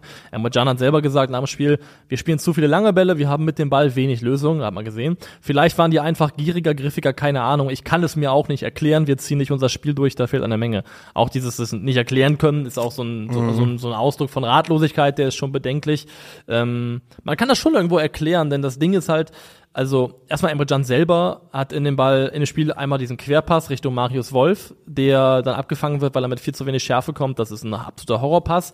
Und zweimal hat er Momente, wo er, also einmal vorne, glaube ich, am Strafraum ins Dribbling geht, den Ball verliert, obwohl er eigentlich der absichernde Spieler ist, und dann läuft Dortmund in Konter, und nochmal einen, wo er einen echt schwierigen Ballverlust hat, wo ich sage, das sind Dinge, die darfst du in der Rolle, auf der Position, in der Form einfach nicht machen. Dieses Risiko kannst du nicht gehen, wenn deine Aufgabe so aussieht, wie sie aussieht. Ähm, das Ding ist, Marcel Sabitzer ist so ein bisschen bei Manchester United in diese Rolle reingeformt worden, pragmatischerweise in die, äh, also in so eine Doppelsechs reingepresst worden, hat das auch ganz ordentlich machen können, aber es ist dezidiert nicht das, was er über den, die Mehrheit seiner Karriere gespielt hat, und nicht seine große Stärke. Felix Metscher kann da vielleicht irgendwie reinwachsen, aber auch er ist eigentlich ein Spieler, der fürs letzte Drittel, also fürs ich glaub, Angriffsdrittel genau, gedacht ist. Ich glaube auch, dass du bei Matcher, wenn du das einforderst, ich glaube, du machst dir zu viel kaputt, du nimmst dem Spieler zu viel Gutes und kriegst, also der Prozess, da, dass er da, da auf dieser Position ansatzweise so viel beitragen kann, wie eben von der acht oder von der, in diesem Fall war es ja eher eine zehn sogar, die er gespielt hat, ähm, ich glaube, dann nimmst du ihm zu viel. Du nimmst ihm extrem viel damit, glaube ich, und äh, auch wenn er da reinwachsen kann, das ist eine perspektivische Sache. Stand jetzt hast du, weil Emre Can ist es für mich auch nicht, keinen Spezialisten für Spielausbau, Spielaufbau aus deinem eigenen Defensivdrittel. Da ist keiner da. Das ist nicht Sabitzers beste Rolle, das ist nicht, nicht in Meschers beste Rolle, und Emre Can ist für mich zu Hit and Miss, weil er hat immer mal wieder auch tolle Bälle, die er spielt, aber dann hat er mal eine technische Unsauberkeit, dann trifft er mal eine, eine, eine überhastete oder zu riskante Entscheidung. Das ist mir einfach nicht ausgewogen, nicht konstant genug in der Art und Weise, wie er es interpretiert. Ähm, und da muss, muss eine Lösung her. Ich finde, eine nach wie vor gangbare Lösung, die Dortmund finden könnte, wäre auf eine Dreierkette mal zu gehen, weil du hast mit Süle und hast mit Schlotterbeck Spieler, die aus der Innenverteidigung extrem gute Bälle äh, zwischen die Linien spielen können, und die halt da vielleicht besser einzubringen über eine Dreierkette und damit so ein bisschen zu kompensieren, was da im Mittelfeld dir nicht gibt aktuell. Aber irgendeine Lösung muss her, weil so war es gegen Bochum, die ja auch in Führung gehen, äh, viel zu leicht. Äh, das Tor macht dann in der ersten Halbzeit Kevin Stöger, der einen, ah, wo Marius Wolf auch nicht gut aussieht in der Sequenz. Genau, und dann ein langer Ball auf den linken Flügel von Riemann. Ja. Wittek macht den fest mit der ersten. Ob das Absicht ist oder eine schlechte Ballannahme, weiß niemand, aber ja. er geht zu, zu Stöger, und zwar genau da auch um Marius Wolf herum, der sieht da wirklich nicht gut aus, und Stöger macht aber ein absolutes Banger-Tor dann aus spitzem Winkel. Nagelt er das Teil dann rein. Nagelt ihn richtig rein, das ist wirklich ein Geiles fantastischer Tor. Abschluss, da sieht man, was der Junge für den linken Fuß hat. Ähm, toller, toller Treffer, und es geht auch in Ordnung, klar, Dortmund mehr Spielanteile und mehr Ballbesitz und was auch immer, aber ich finde, Bochum verdient sich das im Rahmen ihrer Möglichkeiten absolut. Ähm, es gehören ja auch immer zwei dazu, muss man sagen, zu so einer Leistung. Einmal der schwache B V B, aber dann auch das, was die Bochumer selber gemacht haben. Denn ähm, das ist sehr, sehr diszipliniert, sehr pressing-intensiv gewesen. Ähm, sie hatten neun hohe Ballgewinne, das heißt, sie haben neun Ballgewinne gehabt im Drittel vom B V B, glaube ich. Ähm, das ist sehr, sehr stark gewesen. Ja. Und ähm, die alte Statistik, die wir öfters hatten, Passes per Defensive Action, das heißt, wie viele Pässe erlaubt Bo- äh, Bochum-Dortmund im Aufbau, bis sie in irgendeiner Form mit einer Aktion dazwischen spritzen, waren hier nur neun Komma fünf. Das hat sich halbiert im Vergleich zum VfB-Spiel. Also haben deutlich besseren Zugriff gefunden, waren deutlich enger dran, ähm, giftiger, galliger, und ähm, das muss man auch honorieren, finde ich, dass oh ja. äh, Bochum das gut gemacht hat, und was sie auch gut gemacht haben, was sie eigentlich immer gut können, ist, wie sie sich positioniert haben für die zweiten Bälle. Die waren immer direkt dran, waren immer äh, nah genug positioniert an Hofmann zum Beispiel, um auf die zweiten Bälle draufzugehen und dann da scharf zu sein. Also man muss auch Bochum loben. Äh, ich würde sagen, Hofmann, Asano fand ich beide richtig gut in diesem Spiel. Haben beide auch Chancen, die Führung sogar zu erhöhen, bevor sie den Ausgleich kassieren. Äh, ich glaube, Asano trifft die Latte und Hofmann köpft einen Ball knapp drüber. Ähm, durchaus große Chancen da. Wittek bis zu seiner Auswechslung sieht aus wie die Verstärkung, die man sich da für den Flügel erhofft hat. Noch ein bisschen fahrig hier und da, aber auch das würde ich ihm noch eingestehen. Ich glaube auch, dass Felix Passack rechts noch einen Sprung machen wird. Das sah schon in Ordnung aus, aber ich bin bei Bochum. Ich frage mich wirklich absolut, was da die Wahrheit ist nach diesen beiden Spielen. Wie schlecht, wie viel lag es an Dortmund? Wie sehr, äh, wie gut war der VfB? Wie viel, wie viel Freak war in diesem Ergebnis drin? Sehr, sehr schwierig einzuschätzen bis jetzt. Ich glaube, die Wahrheit liegt in der Mitte. In der Mitte? Ja. Das ist am wahrscheinlichsten. Einmal auch eine einfache Antwort zu geben. Ja, ist auch am wahrscheinlichsten. Ähm, Protokollpflicht, Dortmund gleicht noch aus in Person von Daniel Mahlen. Und da muss man auch sagen, dass Riemann seinen monatlichen Bock drin hat. Ähm, den kennt man ja auch. Hast du die ganzen Memes über Terzic äh, gesehen, was er während des Trainings macht? Nee. Das sind so überragend, Mann. Es gibt ganz viele Memes. Edin Terzic during each training session, dann einfach so ein Typ, der mit dem Dortmund-Schal so am Rand sitzt und den so schwenkt und solche Sachen. Ähm, ja. Was für mich ein bisschen bezeichnend war, dass Dortmund kaum Anpassungen gefunden hat während dieses Spiels. Das ist für mich das viel größere Problem gewesen, denn du, die Qualität, die, die, die Qualitätsmarge wird ja über diese neunzig Minuten nur größer, weißt du? Ja. Die wechseln Wittek aus, ähm, und bei dir kommt ja ein Bombenspieler nach dem anderen rein. Du hast ja eine Qualität von der Bank, der Gegner wird müde, du hast mehr Ballbesitz, du spielst sie ein bisschen müde. Das heißt, eigentlich müsstest du drückender und drückender werden, und die Dortmunder schaffen es nicht mehr, Zugriff zu bekommen. Klar, sie machen das Tor, aber also jeder, der es gesehen hat, Daniel Mahlen selbst hat er nicht wirklich dran geglaubt. Genau, man muss schon sagen, dass in der zweiten Halbzeit dann Dortmund besser war und auch Bochum weniger gefährlich vor das Tor gekommen ist, dass dann da schon die Verhältnisse ein kleines bisschen mehr zugunsten B V B gekippt sind. Ähm, das fand ich schon, aber ja, es ist dann in Summe zu wenig, und ich finde, wenn eine Mannschaft dich Mann gegen Mann verteidigt, das haben wir auch schon bei, bei, bei Schalke angesprochen, ähm, das gibt dir halt die Möglichkeit, den Gegner auch ein Stück weit zu manipulieren und Leute mitzuziehen und Räume zu ziehen, wenn du weißt, jemand geht dir nach, jemand folgt dir. Und ähm, das kannst du zum Beispiel lösen über gute Positionsrotationen, dass mal jemand, ähm, der normalerweise zentral spielt, rausrückt, dass mal eine gegenläufige Bewegung kommt, jemand kommt entgegen, ein anderer, äh, anderer geht lang, dass du einfach die... Ein Leute Spieler macht das. Julian Brandt. Spieler, genau, Julian Brandt. Julian Brandt. Julian Brandt hat immer wieder sehr gute Läufe gehabt, hat sich in die Tiefe angeboten, ja. ähm, und war ein großer Teil davon, dass die B V B-Offensive zumindest ein bisschen Leben ausgestrahlt hat. Ähm, aber das ist dann auf diese individuelle Qualität zu hoffen von so einem einzelnen Spieler in Summe ein kleines bisschen zu wenig für die Ansprüche. Das ist, das ist deutlich, deutlich mehr als ein kleines bisschen zu wenig, ja, auf die individuelle Qualität hoffen. Übrigens, Julian Brandt wirklich sehr interessant. Ähm, die Er ist ja theoretisch, er hat ja jetzt nominell links eher gespielt, ne, auf, in dieser Dreierreihe. Ähm, gab mehrere Situationen, wo es so ein bisschen aussah, als würde er sich mit Donny Mahlen in die Quere kommen, äh, weil es, glaube ich, Brandt immer automatisch nach rechts rüberzieht. Ja. Den zieht's halt einfach dahin, wo, wo er am meisten gespielt hat. Ansonsten würde ich sagen, ziehen wir weiter, halten fest, toller Punkt für Bochum, ähm, hart und verdient erarbeitet. Ja. Für den B V B, muss ich sagen, ist es... Es ist glimpflich, dass die nach den zwei Spieltagen und den Leistungen mit vier Punkten dastehen. Das lässt es fast noch besser aussehen, als es über die beiden Partien gesehen gewesen ist. Noch einen Satz nämlich auch zur zweiten Halbzeit. Klar, Dortmund war besser, hatten ja auch, glaube ich, siebzig Prozent Ballbesitz und sowas. Aber wenn Gregor Kobel da nicht eine absolute Killerparade raushaut nach diesem abgefälschten Ball, glaube ich, ne, ja. dann äh, geht Bochum da wieder in Führung. Ähm, also durchaus auch ein bisschen Glück dabei. Und ja, der VfL aus Bochum mit dem ersten Punkt in dieser Saison, ausgerechnet gegen Dortmund. Stark, stark, stark. Und wir gehen weiter zu dem Spiel. Boah, ja, Heidenheim gegen Hoffenheim. Da machen wir jetzt schnell. Ja. Da machen wir jetzt wirklich schnell. Das tut mir leid, weil wir sind auch schon lange drin. Wir haben uns jetzt auch nicht Zeit gelassen für die bisherigen Spiele. Und es ist Heidenheim gegen Hoffenheim. Ähm, so eher, ja, man muss sagen, wie es ist. Es ist, ja, Heidenheim, es ist Heidenheim gegen Hoffenheim. Hoffenheim. Es ist da Heidenheim lässt sich nicht drum rumreden. Und, ja. äh, okay, wir gehen jetzt ja. durch. Also, ähm, Jan-Niklas Beste verschießt einen Elfmeter nach vierzehn Minuten. Der Elfmeter war in Ordnung für mich. Das war Marius Bülter mit dem Handspiel. Einfach ein bisschen dumm, wie er da die, den Arm äh, bewegt in meinen Augen. Bülter sieht generell bisher auf der Schiene ein bisschen unglücklich aus. Gar nicht gut, gar nicht gut. Denn diesen Elfmeter verschießt zwar Jan-Niklas Beste, aber Marius Bülter gibt sich Mühe, noch einen zu verursachen, wird dann nur einen Freistoß. Und äh, Jan-Niklas Toni Kroos macht den dann vom äh, in besser Toni Kroos-Manier, wenn auch von der anderen Seite. Stimmt. Von rechts aus Spitzen. Das war ja sehr äh, Deutschland gegen Schweden ist. Das bisschen näher dran, aber dran, ansonsten ja, war es genau das.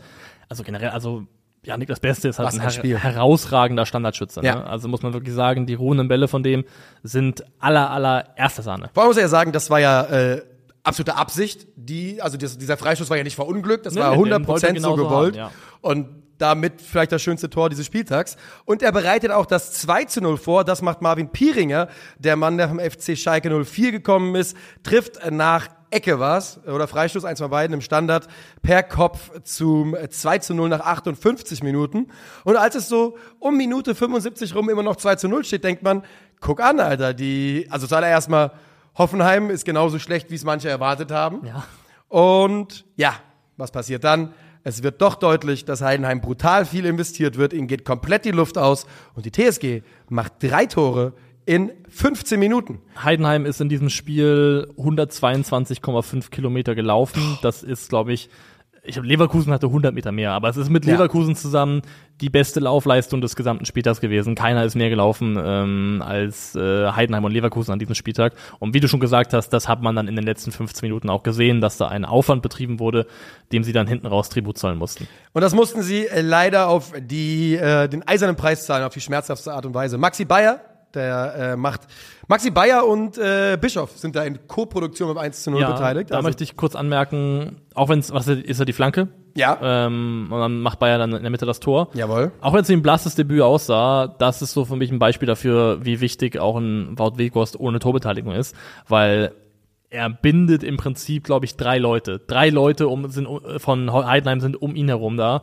Und Wout Weghorst in der Box zu haben, ist etwas, was dir automatisch Räume an anderen Orten verschafft. Ich fand das, ich fand auch, also ich meine, er hat natürlich keine Torbeteiligung, aber ich fand das Debüt gar nicht so schlecht von ihm, denn also kaum Fehlpässe, ja. da vorne wirklich äh, viel festgemacht, gerade in der zweiten Halbzeit.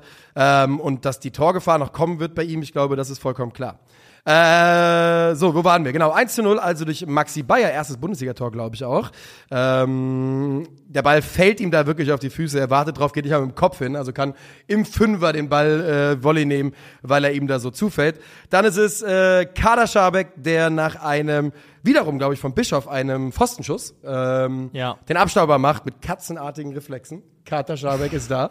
Und vom Rücken von Müller, ne? Genau, vom, mhm. wirklich super bitter. Generell für Müller, Müller sehr bitterer Start in die Saison, finde ich. Ja. Denn da kann er nichts für. Und kurz vorher hat er ja schon einmal mega Glück, als er einen Ball rausguckt und da hinter ihm auf die Latte drauf fällt. Ja. Wo du auch so denkst, wenn der da reinfällt, siehst du aus wie der größte Idiot ähm, an diesem Spieltag. Und äh, dann ist es wiederum Maxi Bayer, der einen Elber rausholt und Kramaric verwandelt im zweiten Versuch. Und denn der erste wird zurückgepfiffen. Der Elfmeter ist für mich auch okay. Das Bein geht raus. Ja, ja. Ich finde, das sind auch so Kleinigkeiten, glaube ich, so die, das Foul von Siersleben in dem Fall, wo du einfach Erschöpfung siehst. Das ja. sind so kleine mentale Lapsusse, wo du einfach nicht mehr ganz so schnell und wach im Kopf bist, weil du einfach extrem viel investiert hast. Und weil es eben, es ist ein Elfmeter, es ist dieses ähm, ärgerliche Ding ähm, vom Rücken von Müller, wo äh, Kaderabek abstauben kann. Die Entstehung ist schon bitter für Heidenheim. Und ähm, was ich zum, zur T S G sagen muss, du hast auch schon gesagt, dass sie doch so schlecht sind, wie man es auch vielleicht erwarten konnte. Sie waren in der Vorsaison schon in dem Abschnitt unter Matarazzo Platz sechzehn für ähm, Expected Goals ähm, aus dem Spiel heraus, also ohne Elfmeter, Elfmeter ausgeklammert. Ja. Und wenn du die äh, Schadarabek, den, den Abschluss rausnimmst, der notwendigerweise einen riesen hohen X G produziert, weil er einfach direkt vom Tor komplett steht. Komplett frei vom Tor, ähm, ohne Torwart. Kommen sie minus diese Aktion, die ja aus Zufall heraus entsteht, auf einen X G aus dem Spiel von null Komma vier. Das ist gar nichts, das ist non-existent. Ich finde weiterhin, dass Qualität ich nicht, der Einzelspieler. Qualität der Einzelspieler. Ich erkenne bisher nicht, was Matarazzo konkret mit Ball bei der T S G vorhat. Ich bin auch, äh, ich finde ja Matarazzo wirklich einen super sympathischen Trainer. beziehungsweise fand ich das vor seinem, äh, bei seinem letzten Verein noch. Und wir haben am Wochenende schon kurz drüber geschrieben, ich stoße wirklich, ich, hab, ich halte eh keine mehr. Wenn ich noch welche haben würde, würde ich alle Matarazzo-Aktien abstoßen. Ich glaube nicht mehr dran, dass das äh, funktionieren wird bei ihm mit der T S G. Ich bin auch sehr, sehr skeptisch, wirklich. Ähm, weil ich sehe es nicht bisher, weil du kannst bei anderen Mannschaften... Die werden eine Saison spielen, wo die wieder unten reinrutschen, wenn die so, je länger es mit Matarazzo... Sie können bei der Qualität im Kader mit auch jetzt den Neuzugängen, die sie geholt haben, kann natürlich die Kurve kommen, muss die Kurve ja irgendwann kommen. Aber das, was man aktuell sieht, sieht aus wie eine Mannschaft, die wieder unten drin mitspielen wird. Die T S G war lange, also zu unserem Leidwesen auch, unter Julian Nagelsmann vor allem, eine Mannschaft, die über ihren Verhältnissen gespielt hat. Und aktuell sind sie eine Mannschaft, die ähm, seit... anderthalb, zwei Jahren unter ihren Verhältnissen spielt. Jawohl, und äh, das hier sei dann trotzdem, auch wenn es null Punkte sind, äh, als Lob an Heidenheim zu verstehen, die sich hier in meinen Augen wirklich teuer, teuer verkauft haben. Ja. Und dass man mit Piringer jetzt mal ähm, auch, ich meine, der Piringer und Beste, das waren die Bundesliga-Tore eins und zwei in der Geschichte von Heidenheim, Gratulation, dass man, äh, ich sag mal, diesen Knoten gelöst hat. Und wenn man es regelmäßig schafft, zwei Tore in einem Spiel zu machen, dann wird das auch mal für Punkte reichen. Davon kann man, glaube ich, ausgehen. Und wir gehen weiter. Zu Darmstadt gegen Union. Union hat wirklich äh, auch diese Saison wieder einen Pakt mit einem höheren Wesen abgeschlossen. Ähm, es läuft weiter. Die hast Darmstädter, ja? Hast du, ähm, sie machen ja jetzt hier auch wieder einige Sto- Tore bei Standards, äh, Union Berlin. Ja, ähm, kann, kann man so sagen. Kann man so sagen. Hast du, äh, du hast The Dark Knight Rises gesehen, ne? Ja. Da gibt's ja im ersten Teil des Films gibt's den ersten Kampf zwischen Batman und Bane. Wo, wo Batman ordentlich auf die Mütze kriegt. Jawohl. Und wo er in den Rücken bricht, oder? Wo er in den Rücken bricht, ja. genau, genau. Und da macht er einmal, als er verzweifelt ist, Batman, macht er so eine Nummer, wo das Licht ausgeht. Oh ja. Mhm. Und dann, dann sagt äh, Bane zu ihm, yeah. You think darkness is your ally? Yeah. I was born in it, molded right. by yeah. it. Und das sehe ich in dem Spiel nur mit ruhenden Bällen. Darmstadt dachte, das ist äh, das ist ihr Verbündeter, ja. aber Union Berlin ist halt ein anderes Level an Standardsituationen. Auf jeden Fall. Und man muss eben äh, wirklich sagen, dass in diesem Spiel hat mussten die Standards mussten sich ja dann quasi mussten ja irgendwie eine Seite für sich finden und sie haben sich ganz klar auf die Seite von Union Berlin geschlagen, denn Darmstadt hatte noch pro, gerade, gerade defensiv äh, große Probleme. Ähm, ganz kurz zur Aufstellung. Vier Änderungen bei Darmstadt. Ähm, Riedel, Manu, Frančić und Pfeiffer drücken in die Startformation. Und bei Union gibt es Gosens für Roussillon und Juranovic für Trimmel. Sprich, die beiden Schienen werden ersetzt. Und Robin Gosens wird zum Mann des Spiels, denn er trifft früh zum eins zu null. Gute Annahme, toller Schlenker an Riedel vorbei und dann aus achtzehn Metern noch den Innenverteidiger getunnelt. Macht er wahrscheinlich auch nicht allzu häufig in seiner Karriere dieses Tor. Muss er aber auch nicht, denn das war ein absoluter Banger. Es war ein Banger und es war ein Top-Start für ihn. Ist auch irgendwie dann fast schon typisch. Das kann nicht anders sein, außer dass er in seinem ersten Spiel sofort so performt, sogar ja. noch einen Doppelpack später schnürt.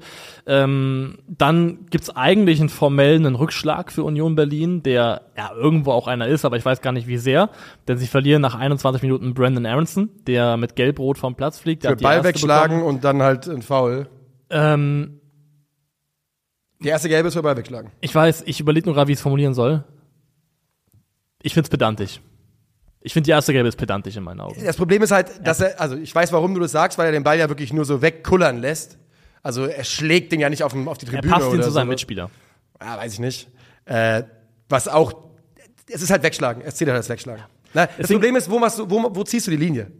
Und es sieht bescheuert aus, wenn man sich, wenn man heute sich die Highlights anguckt und sagt, das sind die beiden Aktionen, dafür ist er auf den Platz geflogen, denkst du, was ist das für ein genau. Schwachsinn? Hast du vollkommen recht, aber es ist halt super schwierig, die Linie zu ziehen, gerade bei sowas wie Ball wegschlagen. Ich hatte damit auch, weil vielleicht ist es andererseits auch so, dass du diese Verschleppungen im Spiel, dass Leute sowas machen, auch nur geht's. Los wirst, wenn ja. du es halt konsequent ahndest. Aber vielleicht brauchen wir dann auch für, also, wenn man so sensibel ist und so schnell beim gelben Karton ist, brauchen wir vielleicht auch eine andere Handhabe für gelb-rote Karten, weil ich finde nicht, dass da, dass diese beiden sogenannten Vergehen ausreichen sollten, dass ein Spieler oder eine Mannschaft für siebzig Minuten in Unterzahl spielt. Dann brauchst du vielleicht einen Hebel, dass du sagst, sowas endet in einer zehnminütigen Unterzahl oder ja, was gut. auch immer. Also ähm, willst du komplette Revolution haben? Ja, weil ich ja. finde einfach, dass, also in meinen Augen, weil das macht auch, ich hasse, ich hasse Platzverweise, die machen in meinen Augen Fußballspiele immer Eigentlich kaputt. Immer.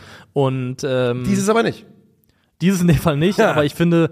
Also ich verstehe, was da passiert ist, aber ich finde, dass diese beiden Vergehen zusammengenommen eigentlich in meinen Augen kein Platzverweis sein sollten. Ja, wir reden nachher noch über einen Platzverweis, der keiner sein sollte. Ähm, Darmstadt erholt sich sehr, sehr, also was heißt erholt sich? Die äh, sind froh über diesen Platzverweis und treffen ganz, ganz kurz darauf zum Ausgleich. Ein äh, scharfer Ball über Pfeiffer mit der Hacke in den Lauf von Melem. Ein Killerpass. Das war Absicht. also natürlich war das absolut, hundert Prozent. Melem macht das eins zu eins, ist für mich vielleicht der beste Darmstädter in dieser Saison bisher, war auch gegen die Eintracht wirklich, wirklich gut. Und ähm, war auch in der Vorsaison einer ihrer besten Spieler, glaube ich, ne? Das meine ich zumindest, ist durchaus ja. möglich. Ähm, er belohnt sich, er belohnt Darmstadt. Das Problem ist, ähm, wenn Union, Union eine Sache gut kann, dann ist das äh, zu sagen, macht mal. Ja. Und über die wenigen Momente, die sie haben, zu kommen und die dann auch gnadenlos auszunutzen in Person von Also von diversen ruhenden Bällen. Den zweiten Treffer macht dann wieder Robin Gosens nach per einer Fre- Freistoßflanke von Juranovic, glaube ich, ne? Jawohl. Ähm, kurz darauf legt Kevin Behrens mit dem dritten Tor nach, ebenfalls per Kopf, sein viertes Kopfballtor in dieser Saison. Da auch muss man natürlich mal sagen, dass Maglica ihn, oder Maglica, wie er, glaube ich, ja. gesprochen wird, ihm den dermaßen äh, serviert hat. Auch das ist ein Standard. Und dann geht's weiter und weiter und das Spiel läuft so vor sich hin. Darmstadt versucht und macht und machen das auch ganz ordentlich, lassen den Baller zirkulieren mit viel, viel Ballbesitz, ähm, wie es die Situation ja auch letztendlich bedingt in diesem Spiel. Ohne, also sie haben mehr als dieses eine Tor verdient, glaube ich, ja. also das würde ich schon sagen. Die haben sechsundsiebzig Prozent Ballbesitz in der zweiten Halbzeit, nur weil wir das mal richtig verstehen, ja. was wie das Union gespielt hat hier.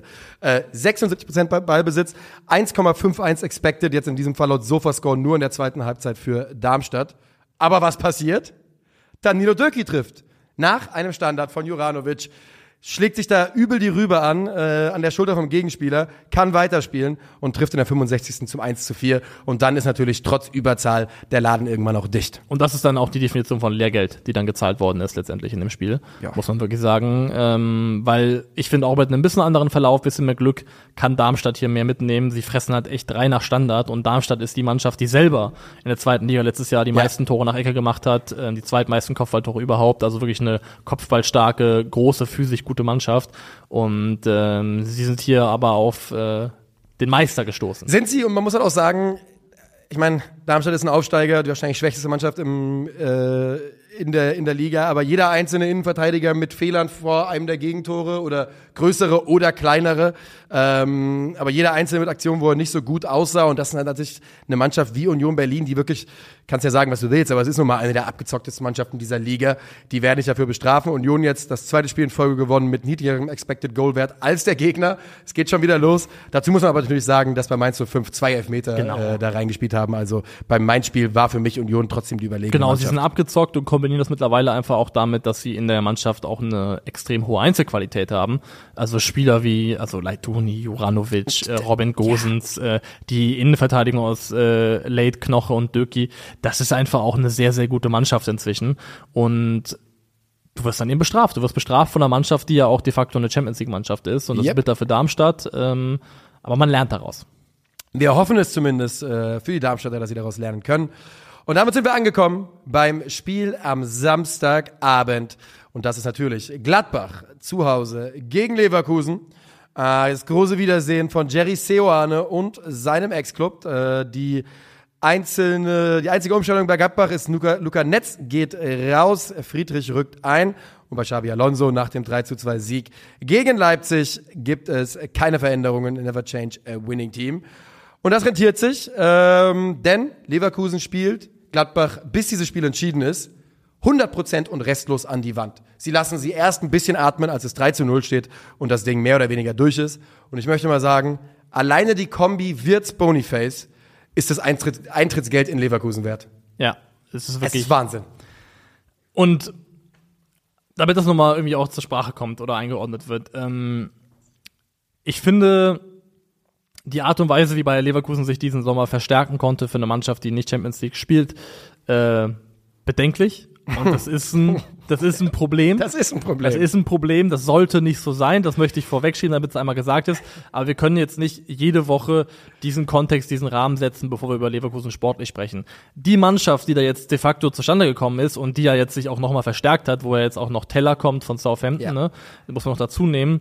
Die spielen aber stand jetzt einfach einen sehr, sehr guten Ball miteinander. Ich muss aber auch ganz klar sagen, jetzt kommt noch jemand dazu, der auch nochmal teuer werden dürfte, der, ähm, ja, also laut The Athletic, glaube ich, geht's da irgendwie um, geht's um Summen um die zwanzig Millionen Euro.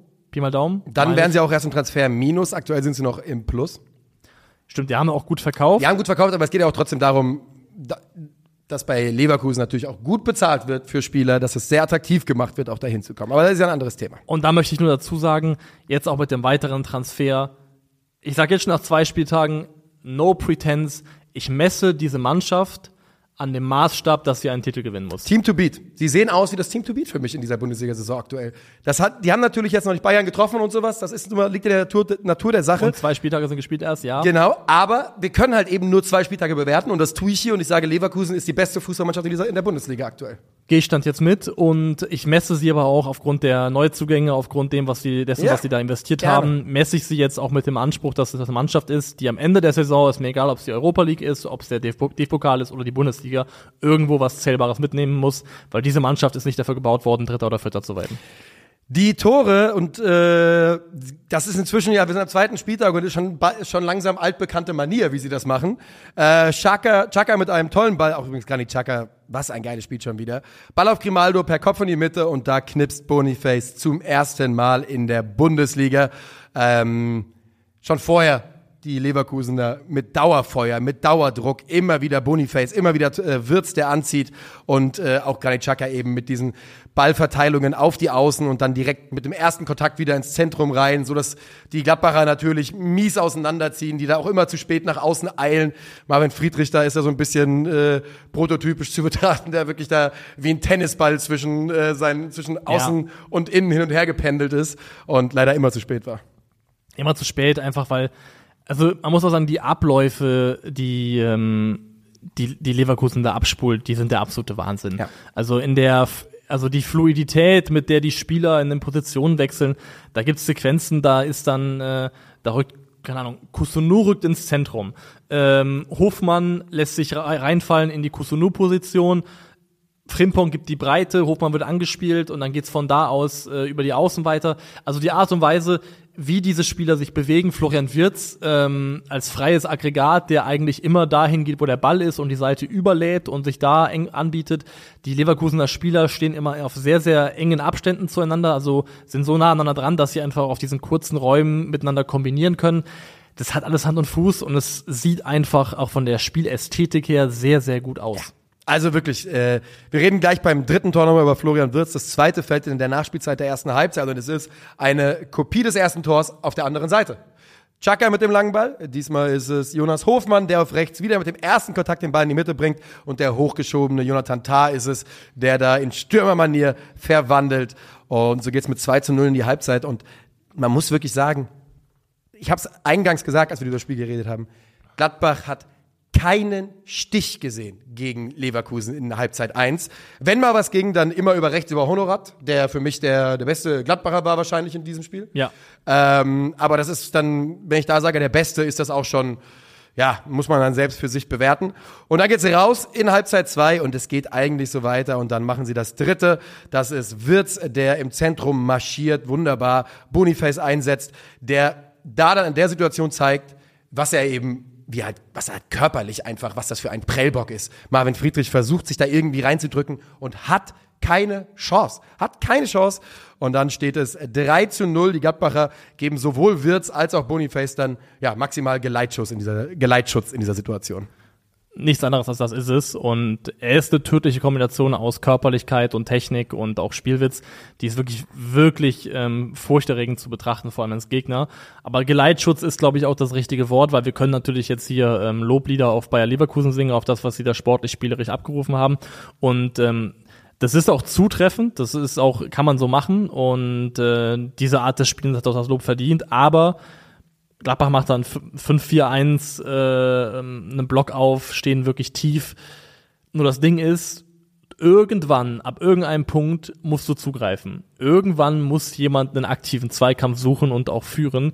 Und das passiert einfach viel zu selten. Sie stehen da formell in einem tiefen Block, aber sind so passiv in der Art und Weise, wie die Zweikämpfe führen, dass es so leicht ist für Leverkusen auch einfach, sich zwischen den Linien zu platzieren, angespielt zu werden, weiterzuleiten. Hab da vor allem halt jemanden im Blick wie Florian Neuhaus. Komplett. Ich, ich wollte über Florian Neuhaus reden jetzt. Was soll dessen Rolle in Zukunft bei Gladbach sein, in diesem aktuellen System? In diesem Spiel war er wirklich ein Non-Faktor, wenn überhaupt ein Negativfaktor. Negativfaktor. Denn defensiv konnte er nichts beitragen, hat einen seiner Zweikämpfe gewonnen und äh, hat zwei Bälle abgefangen und sonst nichts. Ähm, Julian Weigl ein bisschen besser gegen den Ball, aber Florian Neuhaus ist einfach, das ist ein schwarzes Loch aktuell. Und sie haben halt gerade erst mit ihm den Vertrag verlängert. Er hat die irgendwie symbolisch zumindest aufgeladene Nummer zehn bekommen. Das ist ja auch ein Signal in die Richtung des Spielers gewesen, die ganze Nummer.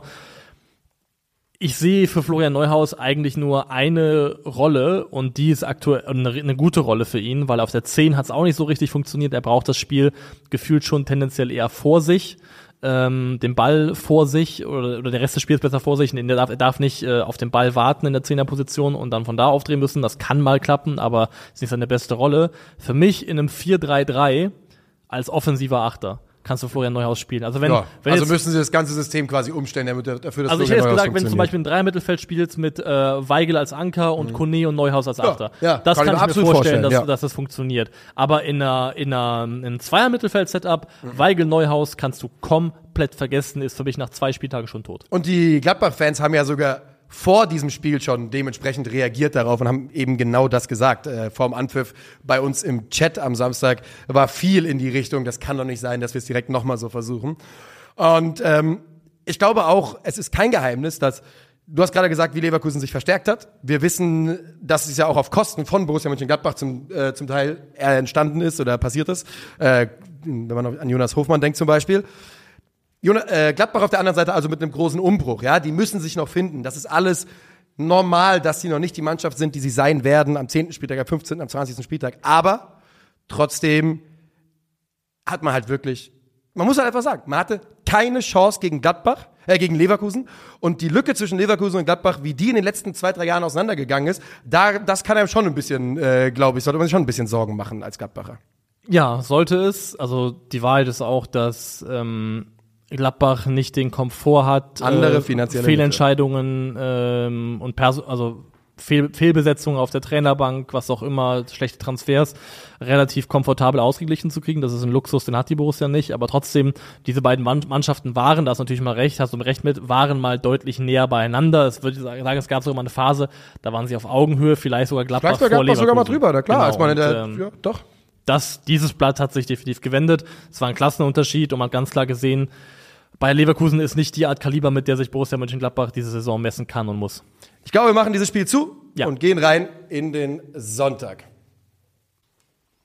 Ehrlich, Sonntag, also heute ist Montag, ähm, aber gestern war Sonntag und da hat gespielt äh, in der Bundesliga unter anderem deine Eintracht, äh, ja. war zu Gast bei Mainz null fünf. Und, ähm, gespielt ist ein großes Wort bei dem, was die Eintracht da gemacht hat. Also sie war auf dem Feld. Sie war auf dem Feld. Ähm, Elf Eintracht-Trikots liefen rum, das kann ich bestätigen. Wobei auch nicht so lange, es waren dann doch nur noch zehn irgendwann. Ja, die Eintracht spielt äh, zu Gast bei Mainz null fünf und spielt dort eins zu eins. Oh, na...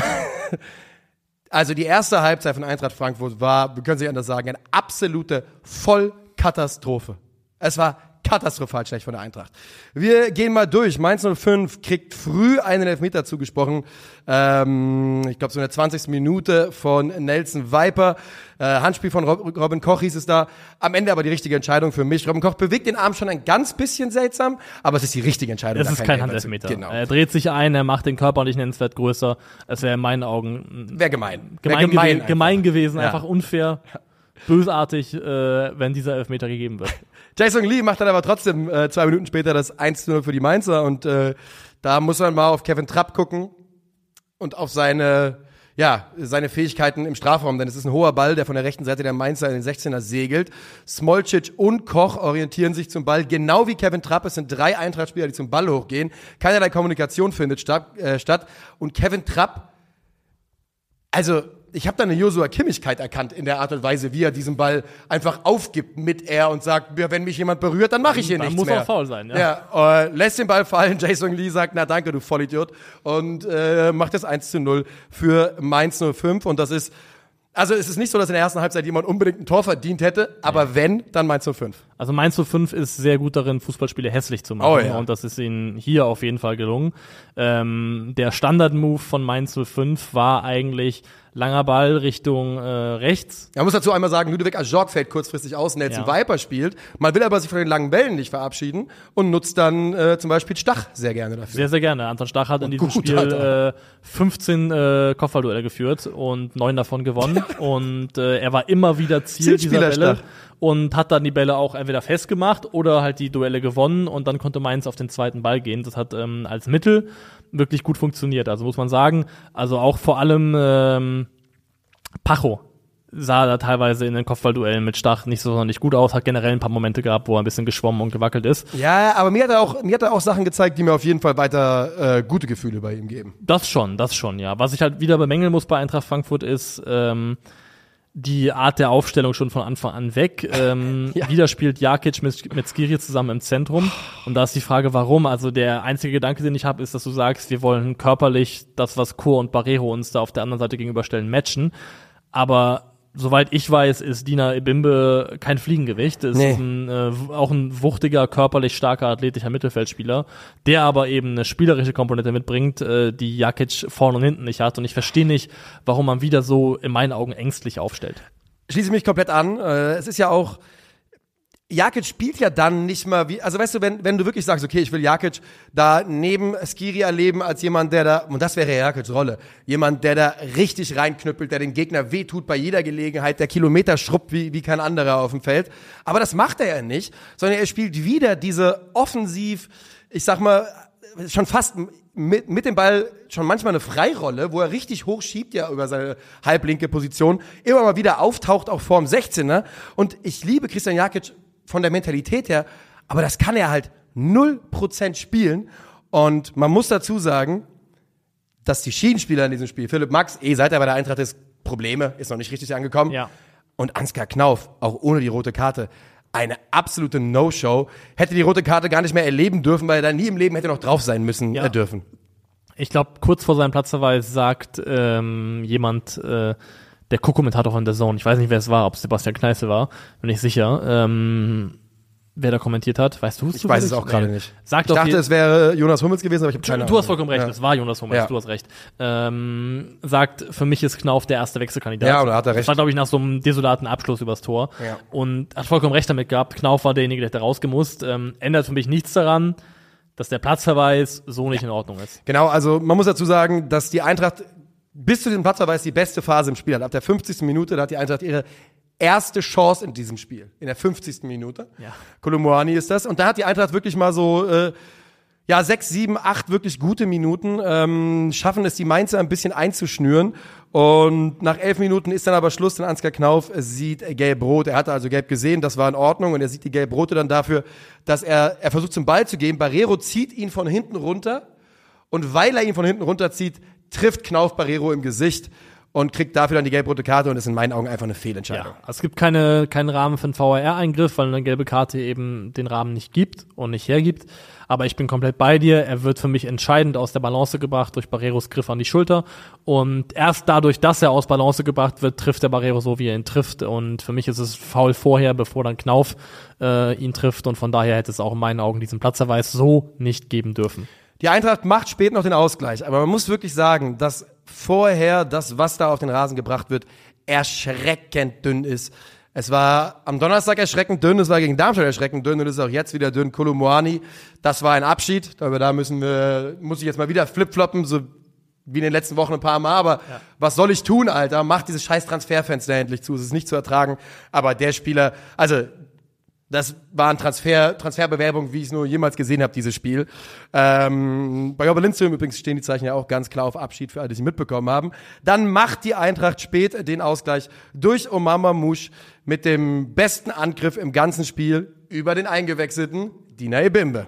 Genau. Und äh, Danny da Costa präsentiert sich da erstmal als Man- Inside-Job. Inside-Job als Manchurian-Candidate. Ja. Äh, in der Art und Weise, wie er es verteidigt, kommt dafür im Vene irgendwann ins Spiel. In Spiele macht's grauenhaft in der Situ- Situation. Aber die Eintracht macht da etwas, so ein bisschen, also in Unterzahl. Ähm, ich habe mich gewundert die ganze Zeit, weil die haben sich ja gegenseitig gespiegelt letztendlich, Mainz und Frankfurt so ein Stück weit. Weil Mainz baut hinten raus auf mit äh, drei, drei Innenverteidigern plus zwei davor, Cor Barreiro. Und Frankfurt läuft üb- typischerweise gerne mal an in diesem Trapez, also zwei und drei davor.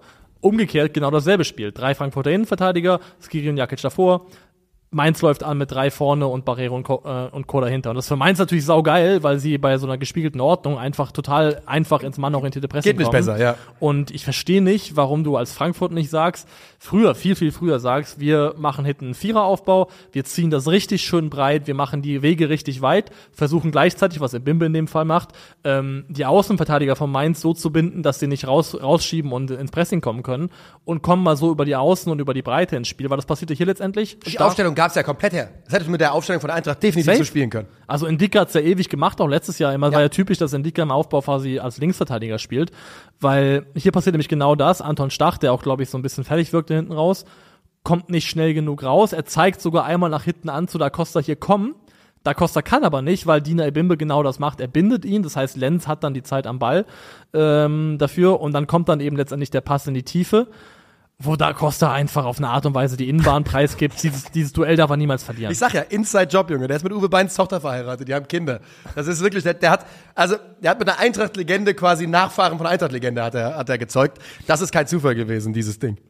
Und Ebimbe macht es aber fantastisch, äh, wuchtet sich da durch ähm, und findet dann in der Mitte Omar Mamouche der Ausgleich. Und mit was für einer Durchsetzungsfähigkeit Ebimbe das macht. Ja. Vielleicht guckst du drauf und sagst, gibt keinen Grund, warum du nicht hier in der Startformation bist. Ja, der muss einfach spielen. Grund. Da gibt es für mich echt keine zweite, zwei Meinungen. Und somit sichert sich halt letztendlich Frankfurt einen Punkt, der dafür sorgt, dass jetzt, finde ich, mit vier Punkten nach zwei Spielen, Mainz ist immer ein schwieriges Auswärtsspiel. Weiter ungeschlagen, damit kann man leben. Aber die Luft nach oben, was das Spielerische angeht, das ist wirklich bedenklich. Bei der Eintracht muss, und das gilt für alle Mannschaften, aber man hat natürlich auf den eigenen Verein immer, immer einen besonderen Blick, ne? Dieses Transferfenster muss zu sein. Das ist mir inzwischen fast scheißegal, wer noch geht und wer noch kommt. Aber man muss einmal dieses Thema beendet haben. Man muss einmal jetzt wissen, mit wie man arbeiten kann. Es war ja auch wohl kein Zufall, dass man Musch durchgespielt hat und zum Beispiel Jobbe Lindström keinen Einsatz mehr bekommen hat. Ähm, man, Wir brauchen jetzt einfach diese Klarheit. Es nervt, es ist nicht mehr zu ertragen. Und ganz klar ist auch, Dino Topmöller, man hat jetzt hier wieder nicht, hat noch kein Pflichtspiel verloren mit der Eintracht. Ähm, und ich bin wirklich absolut bereit, dem Mann alle Zeit der Welt zu geben, weil ich glaube, dass er mit der Mannschaft sehr, sehr gut klarkommt. Aber man hat halt am Donnerstag ein brutal wichtiges Spiel vor der Brust. Rückspiel der Qualifikation für die Conference League. Man hat eins eins gespielt im Hinspiel. Ja, man spielt zu Hause. Ja, man ist der klare Favorit und man wird dann auch ein bisschen mehr Klarheit haben. Ich sag halt einfach nur, es zählt am Donnerstag, steht schon eine elementare Entscheidung dieser Saison an für die Eintracht. Ganz einfach, ja. Du musst am Donnerstag gewinnen und in die Conference League einziehen. Und ich hoffe, dass man da mit der nötigen Ernsthaftigkeit dann rangeht äh, in, in dieser Woche vorher. Ich glaube nicht, dass, es, dass das bis jetzt nicht passiert ist, aber eindeutig gibt es aktuell noch ein, ein, ein ja, ein Distanz zwischen dem, was der Trainer möchte und dem, was die Mannschaft umsetzen kann. Und ich weiß nicht, ob es daran liegt, dass die Mannschaft es nicht kann, noch nicht kann, oder es nicht versteht von ihm, oder dass Dino Topmöller es selbst nicht so genau weiß. Aber irgendwas stimmt ja noch nicht so ganz. Gleichzeitig muss man sagen, ähm, zweiter Spieltag. Ich sage ja tausendmal noch. Genau. Ich sage ja wirklich tausendmal noch. Ja. Ich sage auch nochmal ganz deutlich, ich habe komplettes Vertrauen darin, äh, darin, dass Dino Topmöller und sein Team das noch hinbekommen. Aber ich kann nur darüber genau. über meinen, Ein- äh, meinen Eindruck jetzt sprechen. Und das war brutal harte Kosten. Und wenn es am, am Ende erst an Spieltag acht, neun oder zehn anfängt zu klicken, das wäre ja das nicht unüblich. Dann wäre das nicht unüblich ähm, für Mannschaften, die unter einem neuen Trainer arbeiten, ja. der ja auch versucht, was zu verändern, weg von dem, was eigentlich äh, in den letzten Jahren so der Fall gewesen ist, spielerisch. Aber ich hoffe, dass wir, äh, ja, dass das Experiment Christian Jakic da auf der acht, ich weiß, es ist eigentlich eine sechs, aber er spielt ja wie ein Achter, sich äh, da, äh, dann irgendwann ein Ende findet. Elias Giri noch mit einem Satz, besser als im ersten Spiel, aber auch hier, wir haben gestern auch schon kurz drüber gesprochen, der Offensiv-Impact ist noch überhaupt nicht vorhanden, ähm, ist da wahrscheinlich auch Opfer des Systems, genauso wie, wie viele andere, denn er ist ja nicht der Einzige, bei dem diese Probleme da auftauchen würden. Nee, er tut sich nach wie vor schwer, finde ich. Hat jetzt ja so hier weniger Ballverluste gehabt oder weniger Fehlpässe, aber auch weniger Risikobälle gespielt grundsätzlich. Ein, er hatte einen, wenn der durchgekommen wäre, hätten wir, wäre alles gut gewesen. Hat einen überragenden Ball versucht und der ja. wurde dann, ich glaube, von Barreiro sehr, sehr gut. Einer in der Tiefe war auch sehr gut auf Mamouche einmal ja. außen, glaube ich. Der kam sehr schön durch, in der er gespielt hat. Es wird schon alles werden. Ähm, deswegen vier Punkte zum Start, die sind in Ordnung. Ungeschlagen oder Dino Topmöller, mehr sage ich nicht. Ja. So. Und wir gehen weiter zum letzten Spiel des Tages. Es ist das bayerische Duell.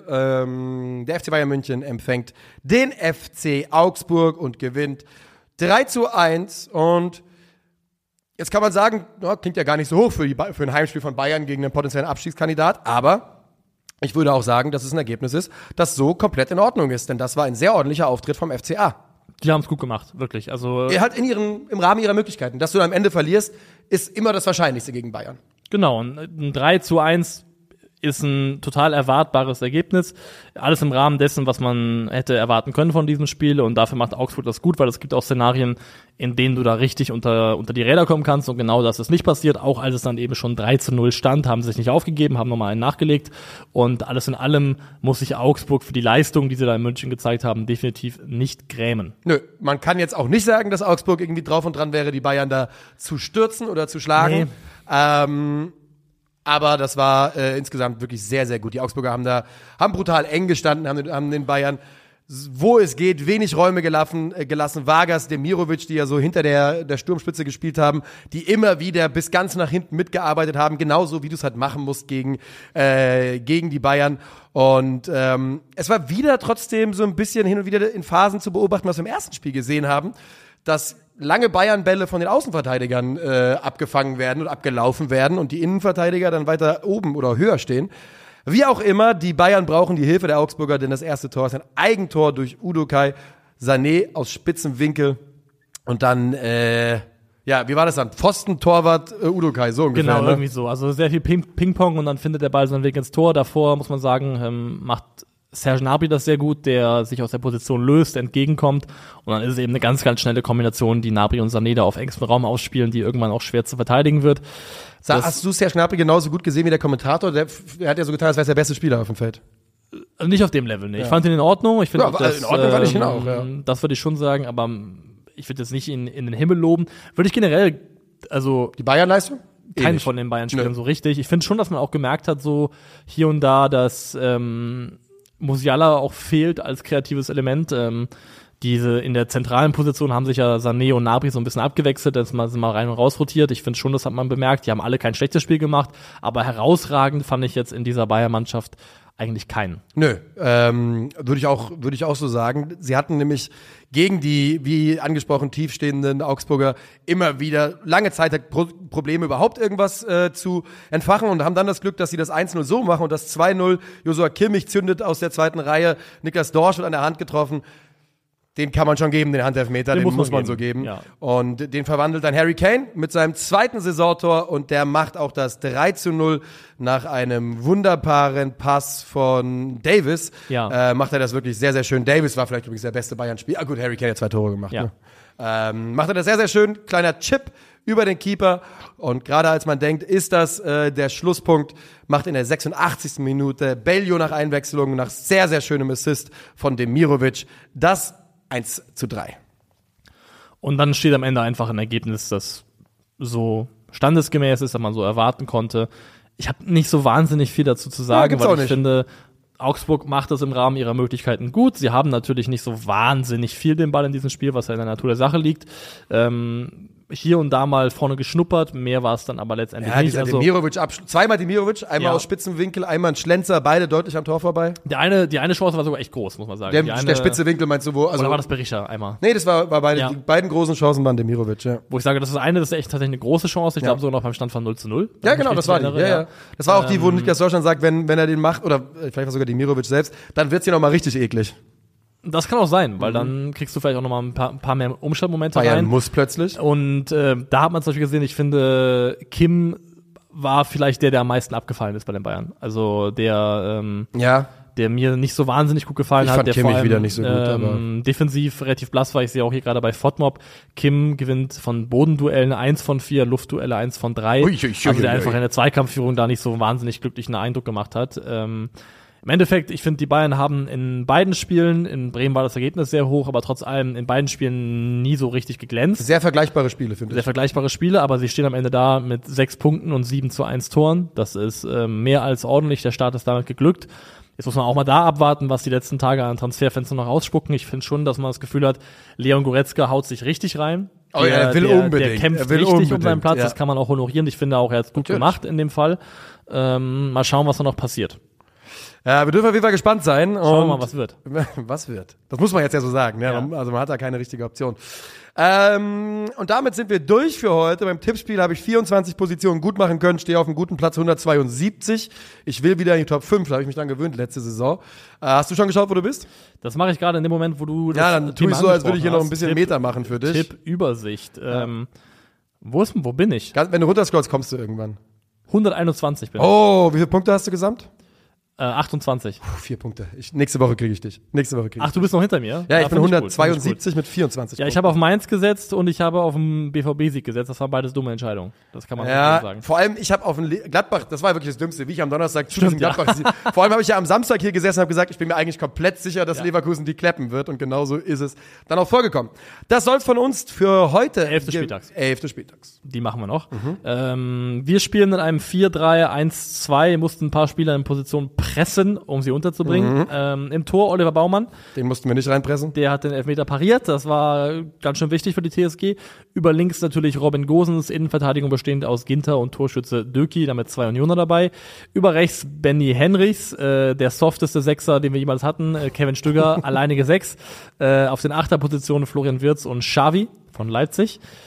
Kane als hängende Spitze oder Zehner und dann im Doppelsturm Boniface und Jonas Wind. Der Brecher mit dem Boniface. Da haben wir es einmal gesagt. Endlich. Das war's von uns für heute. Wir hören uns am Donnerstag wieder. Bis dahin. Macht's gut. Ciao, ciao.